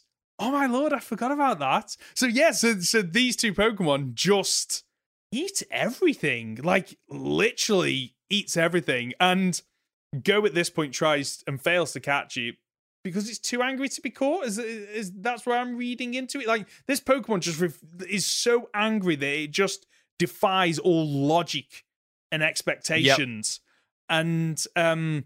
Also, I've just got a note here that I forgot about Drizzile, which is still in the cave. Oh yeah. I was just like, oh yeah, Drizzile gets taken for. And this is where I love. Actually, I will say this: the one thing I love about this episode is it shows all the character of Go's Pokemon, and they've done well considering how many Mm. he's got Mm. for them all to start having character. yes, So you see, like the Raichu, who's like, "Hey, I'll feed you both, Yes. because I'm a feeder and I like it." And she goes around, she hands out all the food and takes it to the Drizzile. And Drizzile's like, yeah, food, whatever. Morpeko runs in, starts trying to eat it. And he's like, yeah, all right, enjoy yourself. and you see the littlest of smiles. And it's like, oh, they're getting along. they are, they are. Um, so the um, yeah, back back to the Pokemon goes out to to track down. It's the Pidgeot, yeah.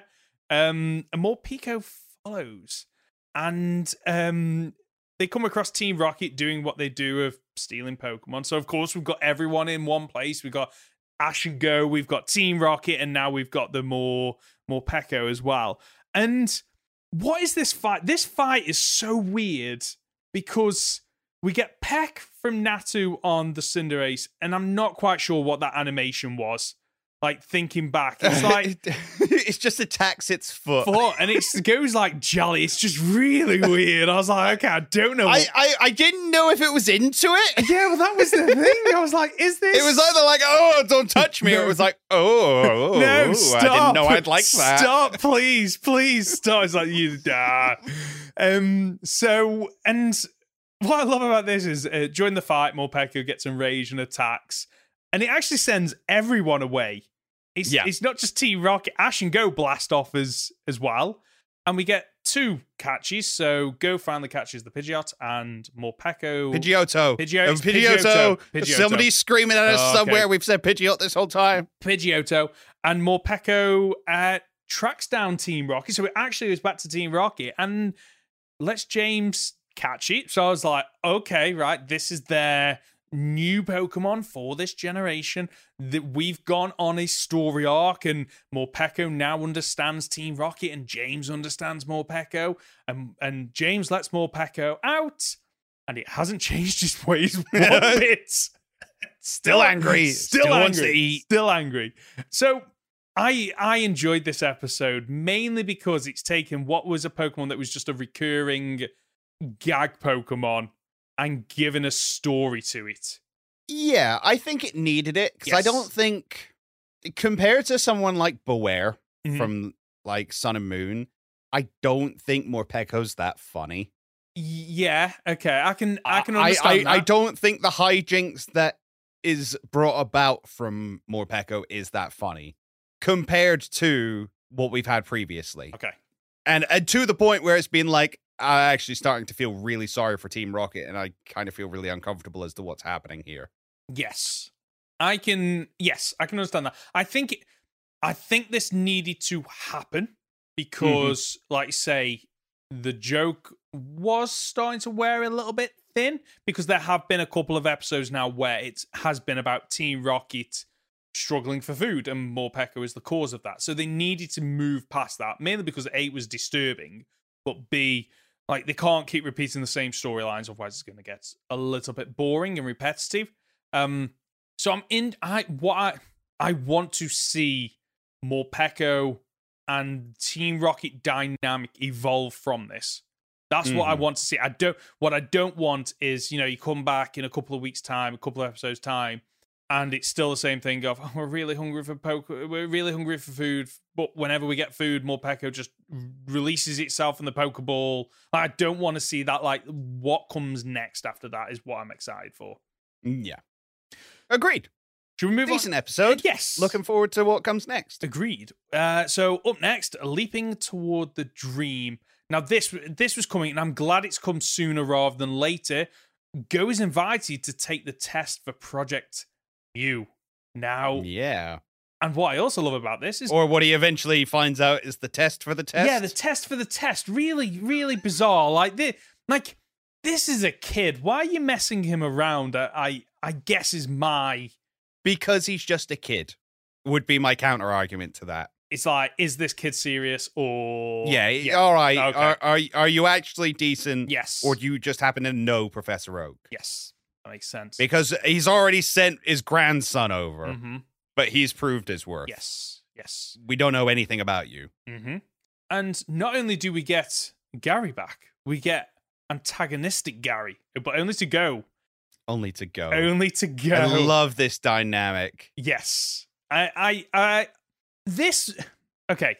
In my opinion, this works where it didn't work with, uh, is it Kiawe in, Yes. so that one didn't work for me. Like, sorry, no, no, it, I'm explaining that wrong. That worked as a one off, but I don't think it would have worked as an ongoing thing.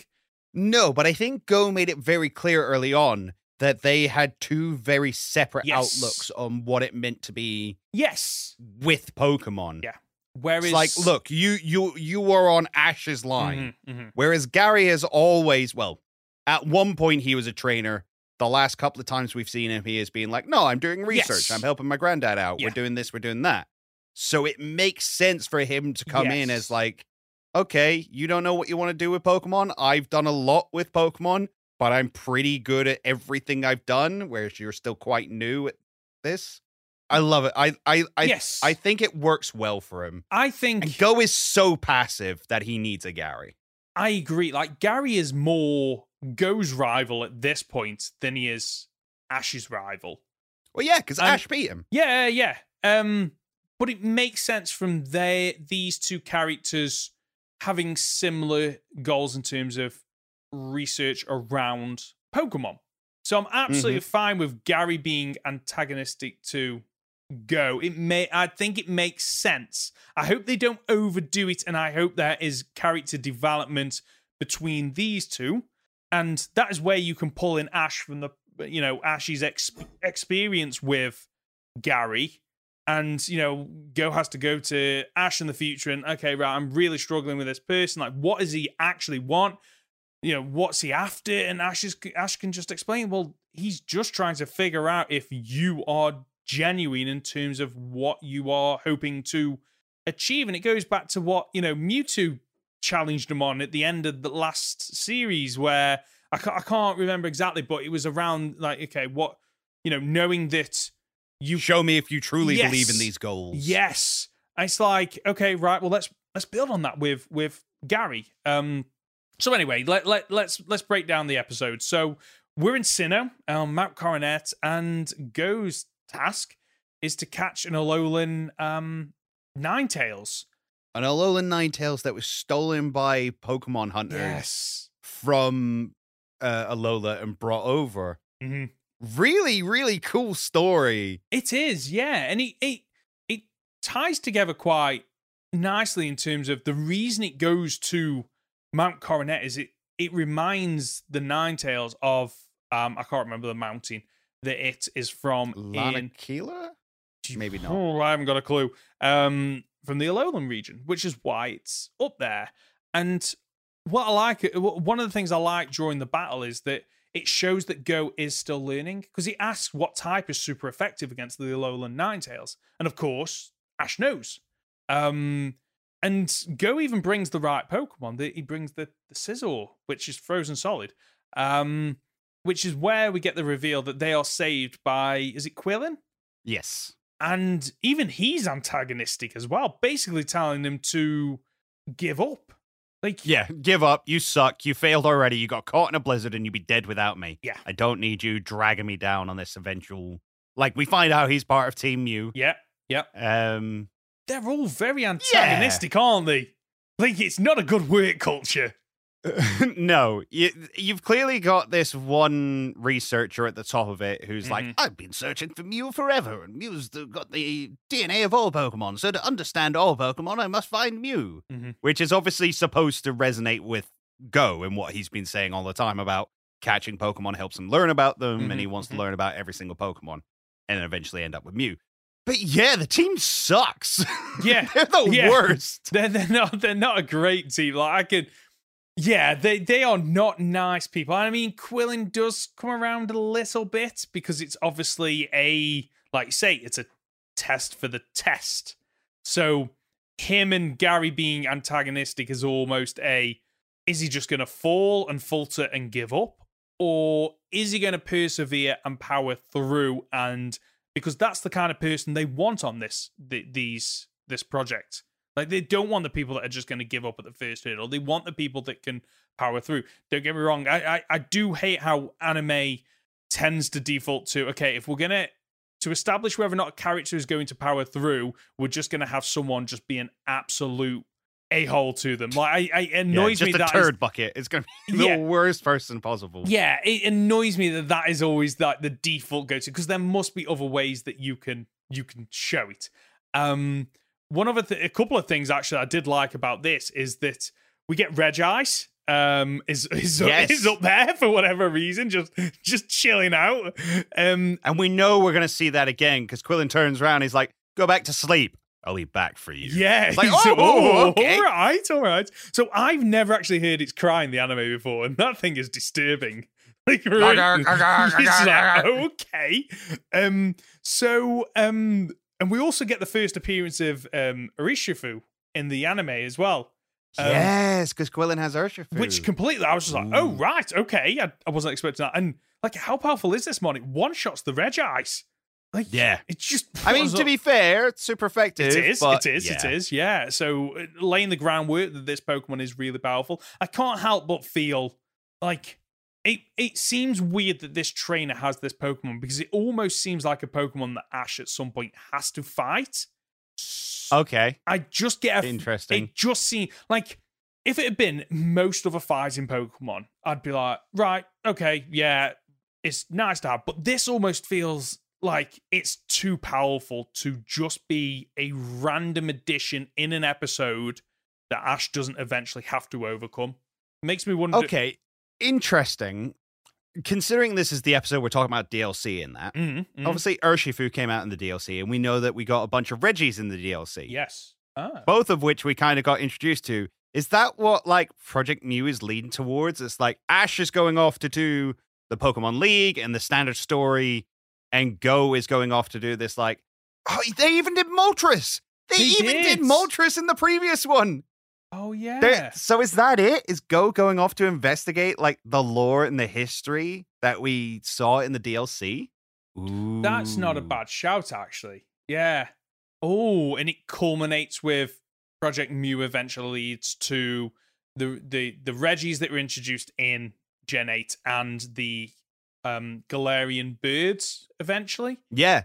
I mean, consider the get up that they're wearing in this episode is very reminiscent of the stuff that uh, Peony Mm, wears and gives you while you're in the Crown Tundra. So they're definitely taking inspiration, if not laying down groundwork for. Okay, we do want them to come across the Galarian introduced Pokemon, but you don't want to throw all that out too early. So how do you do Yeah. that? Well, you build the hype via the Kantonian Pokemon. Don't forget, he's he's also fought Zapdos as well. Like, Oh yeah, he has. so and yeah, okay, maybe that is where this is is leading. Then, okay, um, because surely if you are if you are going on Project Mew, there has to be legendaries across the way. Like it's a yeah. mythical. I mean, Pokemon. again, Gary's test was to get a Moltres feather. yes, it was. So that's that's why I was a little bit surprised at the start of this episode. It's like, oh, go retrieve a Ninetales. I'm like, hang on, that seems a little bit basic, it doesn't does, it? doesn't it? It it it And it was because it's again, as we keep saying, a test to see whether he's worth testing. Yeah, because you don't throw the newbie up against legendaries and mythicals if he can't handle regular Pokemon. We've seen how powerful legendary Pokemon are to the point where, like, they haven't beaten any of them. They they lost a Mewtwo. They they failed to get Zapdos. They failed against the the Moltres. Um, the Suicune they caught, but that was only because the situation was different. They weren't trying to beat it; they were trying to save it. So they've they've, they've proven They beat Eternatus. they they did, but All right, the doggos beat yes, Eternatus. they got they got how like that. Mm, um. So yeah. So I okay. I've suddenly gone from okay. I'm interested in this project Mew to I'm actually really excited to because surely I, it'll be interesting to know the next time there's a Project Mew episode. Is it is it on the tail of a legendary? So I'm I'm looking forward to seeing if our pattern that we've seen holds true. Yep. Also, Alola Ninetales. Love Alola Ninetales. Great That's Pokemon. Like every time it's in an episode. Yes, absolutely beautiful. Um, yeah, I I really enjoyed this episode. Again, another another strong episode. Following by, followed by everybody doing the underground shuffle. Yeah, so we're back to Univie. Uh, I'm pronouncing it correctly now. Yes, I'm a Pokemon master. Um, so we're there to find a previously undiscovered Mon. Um, only to find out there is no fourth evolution of the Clink evolution line, which I thought was Oh, brilliant. mate, do you know what? This this hurt me. yes, The fact that they're like, oh, there's no such thing as clink, clink, clink, clang, clang, clang, clang, clang, clang. And do you know what? All I could sit there go- was going, yeah, but there is a Dudunsparce though. there is a yes, you're right. Oh my god, you're right. like it was a joke last year. Now it's just real. Now it's real. And like the fact that like there has never been a evolution line that has four Pokemon following on from one another. It's it's it's It could have been a mega. yes, yeah, true. Yeah, okay, right, fair enough. Point proven. Um so anyway, so the the Pokemon isn't real. Um and the the I'm yes, now I remember this episode. They end up in a hole, basically. Eevee and Grookey end up in a hole, as do Team Rocket, and um, they're able to steal Eevee using a smoke bomb. Yes, I remember this episode because I did enjoy yeah, it. they end up in a bunch of Durant holes. yes, And everybody gets split up. yes, And Eevee ends up with Jessie and James. yes, which is adorable. Meowth and Chloe end up together. And Go with Pikachu. Ash and Morpeko, which is Morpeko Uh, yes, I And- enjoyed this episode. I'm remembering it now. and Go and Pikachu. Yes, yes, Yeah, interesting. we get Very interesting. because again, this this uh, could have been an episode that is just full of hijinks, but it's not. There's a lot of character, interactions development. and development that you probably wouldn't expect. So you've got Chloe actually caring for Meowth, which takes Meowth by surprise because nobody care. Nobody cares for it in the way that Chloe, who has only met Meowth a handful of times and not in the best of circumstances, is, you know, caring. And in return, Meowth saves Chloe.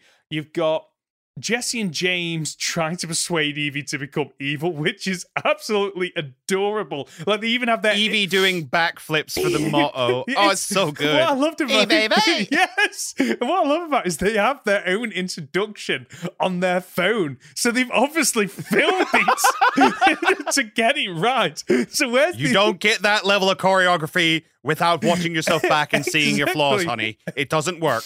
I love it.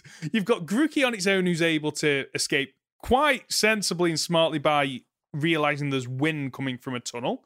Um, Go and Pikachu end up battling against a Seismitoad and like Well, Pikachu ends up battling. Battling it. Go is not listened. no, which which makes sense. Like Pikachu is a an established fighter at this point, but also like he knows what goes about, and Go ain't him. he's, no, no, Go's not on his level. exactly. And what I like about this is because Go and Pikachu aren't in sync, it it makes it clear why Pikachu and Ash do work because they Yes. are in sync. They have built this bond over seasons and seasons, and you can't just you can't just pick up a powerful Pokemon and be like, okay, I know what I'm doing. Like we're, we're in sync. We're gonna we're gonna win. So I I, I love that. Um, There was an interesting line there, though, is that um Go turns round and he's like, "Oh, why does it feel like you're?" What is it he says? He either says it feels like you're not considering me, or it feels like I'm playing second fiddle. second and then he looks at Pikachu right, and yeah. goes, "Oh yeah, no, that does make sense. yes, of course he does. Like it- because yeah, you, because you're Ash's Pokemon. yes, yeah. Yeah, I, I'm always playing second fiddle to Ash, which which was an interesting thing to see. Like, oh, that's how you feel. Yeah.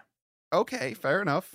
like like like yes you would be second second fiddle in terms of competitive pokemon battles. Like th- there is no way go is thinking he's you know anywhere near ash's level in terms of that but like as we've seen throughout the se- series that and, and the previous one that go go isn't about the battling. That's not what ash is to him. He's not a rival. He is a he is a friend first and foremost and a research fellow and it was an interesting comment that because it feels like out of context, it's very negative. Whereas I don't think that is what he was trying to. I think he was that should have been more realization of, oh, Pikachu's got this because I know how competent.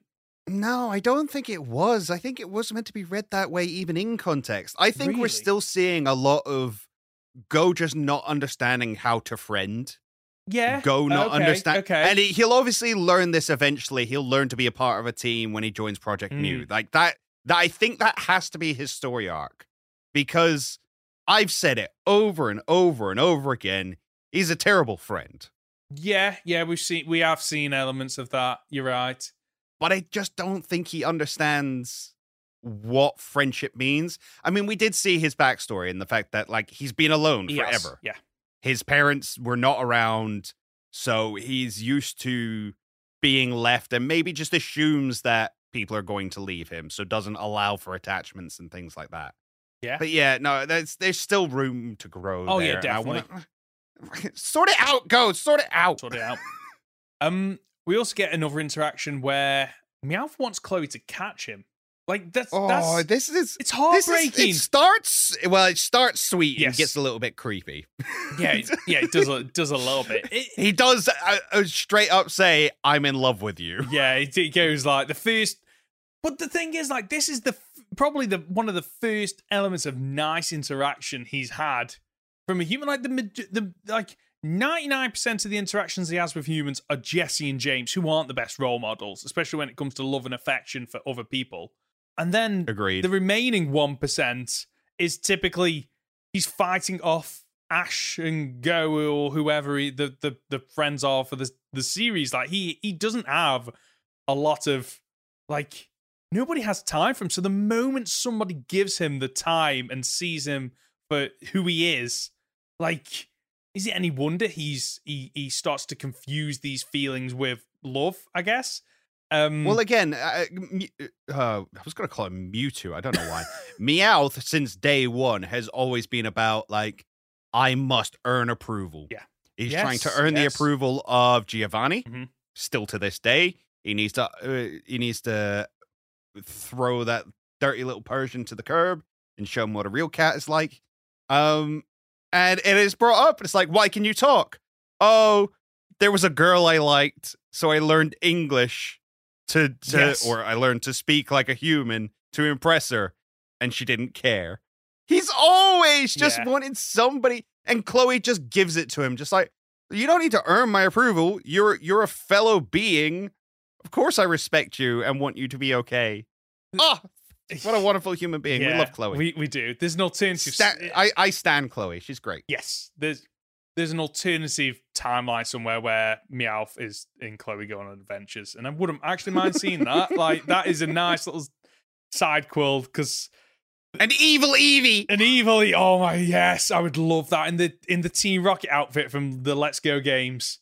Like Oh my god. yes, please, yes, please. Um, so of course the episode wraps up. The team, the teams come together and they reunite with who they need to reunite with. They um they manage to escape from the Durant and Heatmors that are natural enemies and all kicking off down in the in the tunnels.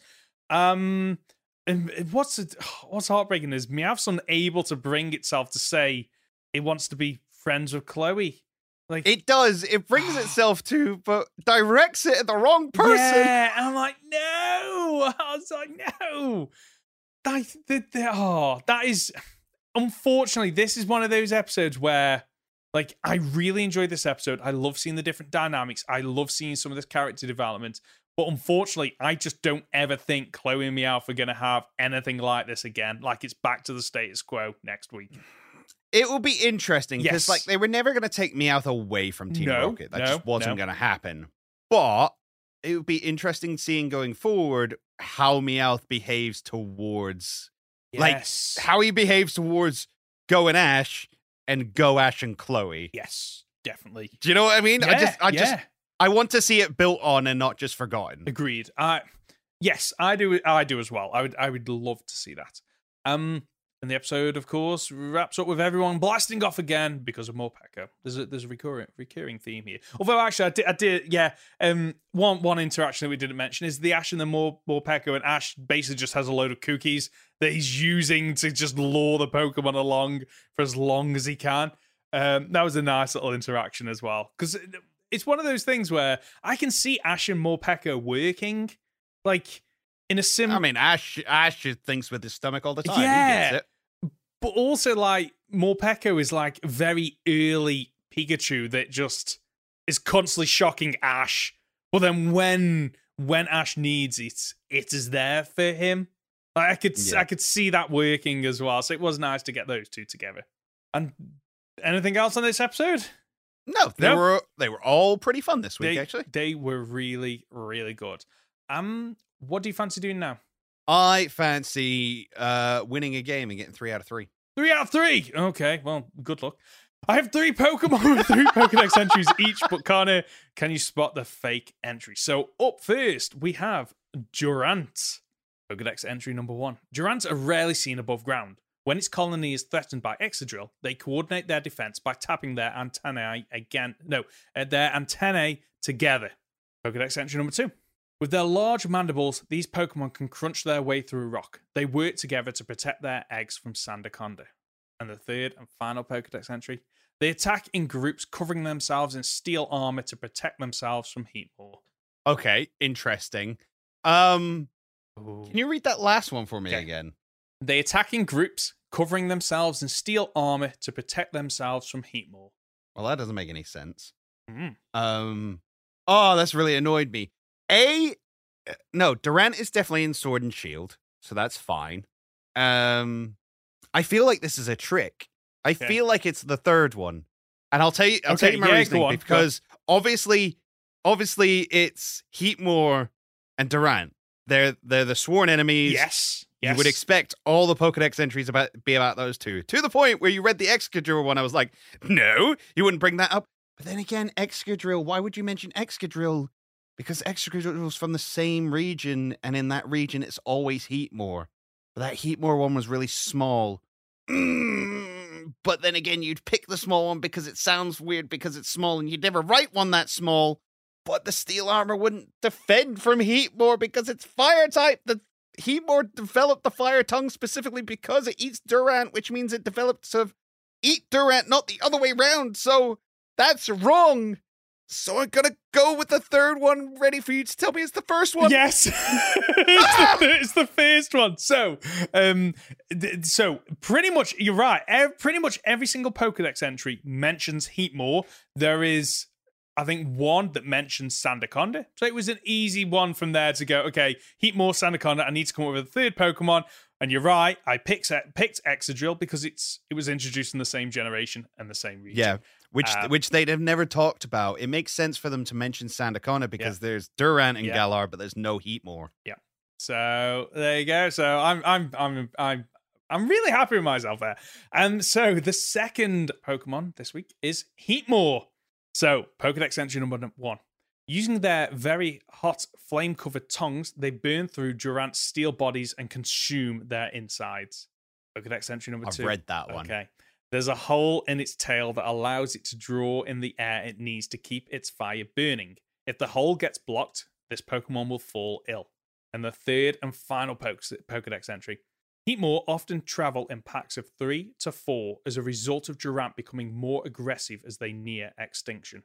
I'm going to go with that third one because I'm not sure if. Ah, I'm not sure how much you know about Heatmor. And it wasn't until you mentioned it, I'm like, oh yeah, it does have like an exhaust pipe tail. Mm-hmm.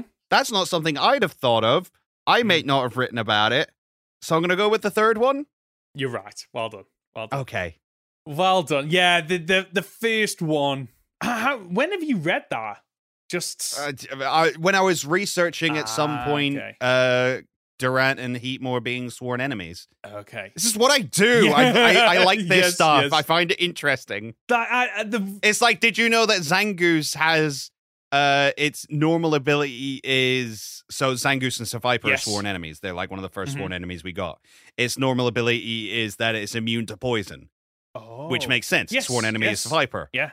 However, its its hidden ability is that it gets powered up when it's poisoned.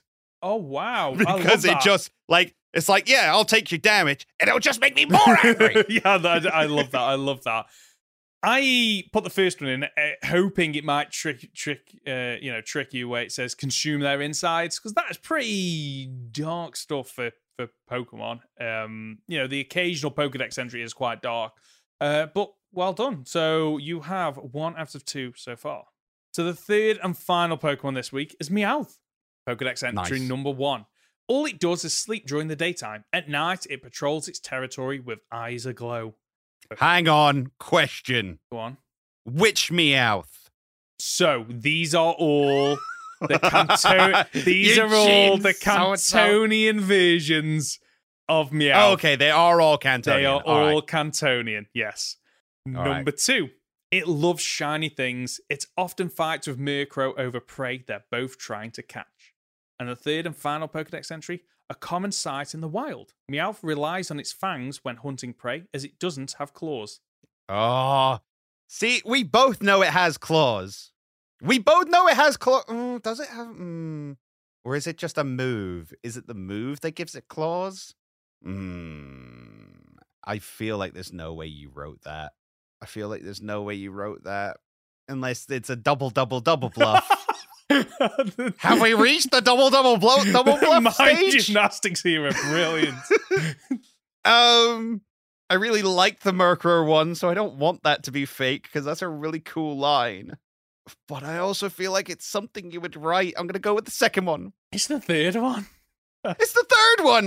You you double double double bluff me. like honestly, it, like the fact that like it has a claw, it doesn't have claws. I was like, that is so like out there that it almost like surely you'd be thinking. I'm like the only time we ever see it attack in the anime is with his claws. claws. Exactly. I thought you'd think, wait, maybe it's only an anime thing, or like it's obviously that false that it can't be false. Like Yeah, it's the that was exactly one. where I was at. Okay, I'm I'm glad that. I'm, I'm glad so worked. upset. So this We've reached this level. we have. It has begun. So we uh, so this week you got one out of three, but I'm very happy with the two that I managed to trick you up on. So I'm I'm I'm very happy with that one. Very happy, and it has been good to do these again after having to miss them for a couple of the episodes where we've been doing reviews. So it's great to great to do that. Um, and we have successfully made another two-hour podcast. we have. Yay! So on to, on to comments and questions. Um, so one question this week from YouTube, courtesy of Tony. Um, I might butcher this name. What are your thoughts about Miss Raifort? Ryfort? I don't Rayfort? know. Something like that? One of the above. so, The history teacher. the history teacher in Generation 9. I know nothing about this person. What are your thoughts? you you know nothing about her. So, long story short, spoilers ahead. She teaches history. Um, the history classes are fascinating. Um, but she also has a side quest where she talks you through the lore behind the uh legends, the, the legendary trio slash quartet in this game, um, which are the treasures of ruin, which were bought over by what we assume to be a Chinese region, uh, taken in by a Paldean king who like threw money at them, and then they brought the entire Paldean Empire down to ruins and killed everybody. It's great. I love it. Uh, even to the point of like, there's a little lava fish um up in the north that you can get, and then you see all those obsidian spikes coming out the ground, probably down to the lava fish. Down to the. So that the I think I've seen the lava fish in raids. I'm pretty sure I have. yeah, it's one- it's one of the legendaries, one of the leg- one of the treasures of ruin. like goldfish, it's likely it? it's like a goldfish. yeah, yeah, yeah. yeah. Okay, right. I've seen that one. Yeah. So it's likely that the obsidian pikes are there because of that Pokemon. So very, very cool. My thoughts on her. Um, I was hoping for more. Because again, she introduces you to the entire history of Paldea from all the way from like the Paldean kings and emperors, uh, the wars in the history, the research done in Area Zero from like 200 years ago with Heath and all that. And then she talks about the professor, like the real professor, not the AI one, and tells you that Clavel was actually working on terastallization or was rumored to be as well. Lots of really interesting information. And then you do her side quest, and she leads you to go and look for the spikes and dig those up and get hold of the legendaries and stuff like that. And then as you show each one to her, she gives you more information about them. And it's really cool. And she seems like the sort of person who's like so invested in this stuff and would do anything to get it. And then says to you at the end, if you ever get bored of them, I'll take them off your hands. wow.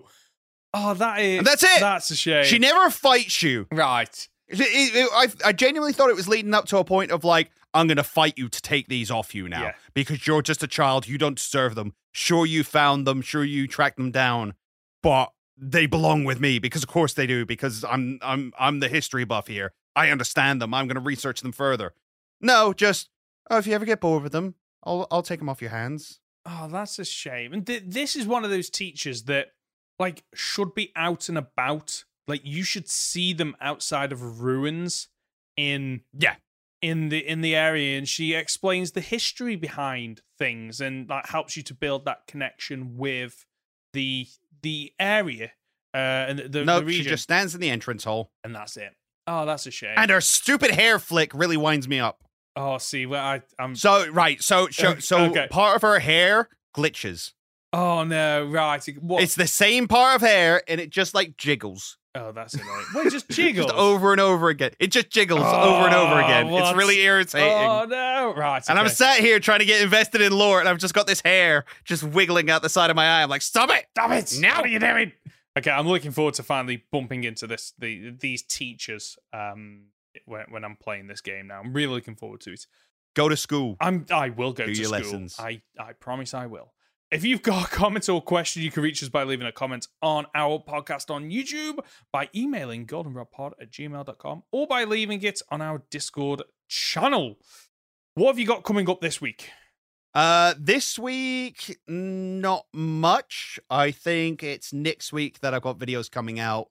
Um, which will be oh wait, I forget what day these episodes come out. Mhm. Roughly sometime between this episode and the next one. Hopefully, I will have done a video about the history of Pokeballs and why which came first, Pokeballs or Pokemon that look like Pokeballs. Oh, okay, okay, okay. Right, I'm looking forward to that because I've seen it. Uh, uh, funnily enough, I've seen a comment about that. I'm like, oh, okay, that makes sense. I'll be interested to know your stance on it. Um, There you go. in terms of what I've coming up, I am still pulling together the script for my latest challenge video. Um, it's like Did you complete it? I don't want to. I know. I don't want to know if you beat it. Okay, I want to know if you've I, completed have it. I've completed it. So I've I have Okay. completed it. All the recordings are done. I'm halfway through the script. I'm really trying to trim it down, and it's difficult because, like, it's not like a usual game where there's you typically eight gym fights, a handful of other things, and then the elite four. Like, there's there's the, the there's so much in this game for a challenge video. Like, I'm glad I've done it. I've really enjoyed it, but jeez, like, it's We're not doing that one again. no, it's it's. I'm looking forward to putting this one out though. So I'm halfway through uh, scripting on that. Ideally, I want to get it uh, recorded next week, and I want to get it out this month. Like I have to get it out this month. Um, and then to be quite honest with you, I do want to do more challenge videos on that game, but probably not with a solo Pokemon because they are very, very time consuming and they you pull your hair out. Um that's the show for this week. Understandable. yeah, oh, definitely. And that's the show for this week. If you've gotten this far, you're just top dollar, aren't you? Conor, where can we find you? You can find me on my YouTube channel at Captain Fidget or on Twitter at Cap Fidget. I'm Ben, and you can find me as Professor Hoenn Gaming on YouTube and Professor Hoenn on Twitter and Twitch. As for the Goldenrod Podcast, you can find us on the usual platforms. Search for Goldenrod Podcast on YouTube or on your usual podcast app. Leave a like on YouTube or a five star review if you're listening as a podcast. We'll be back next Friday for another week of Pokemon podcast content. See ya!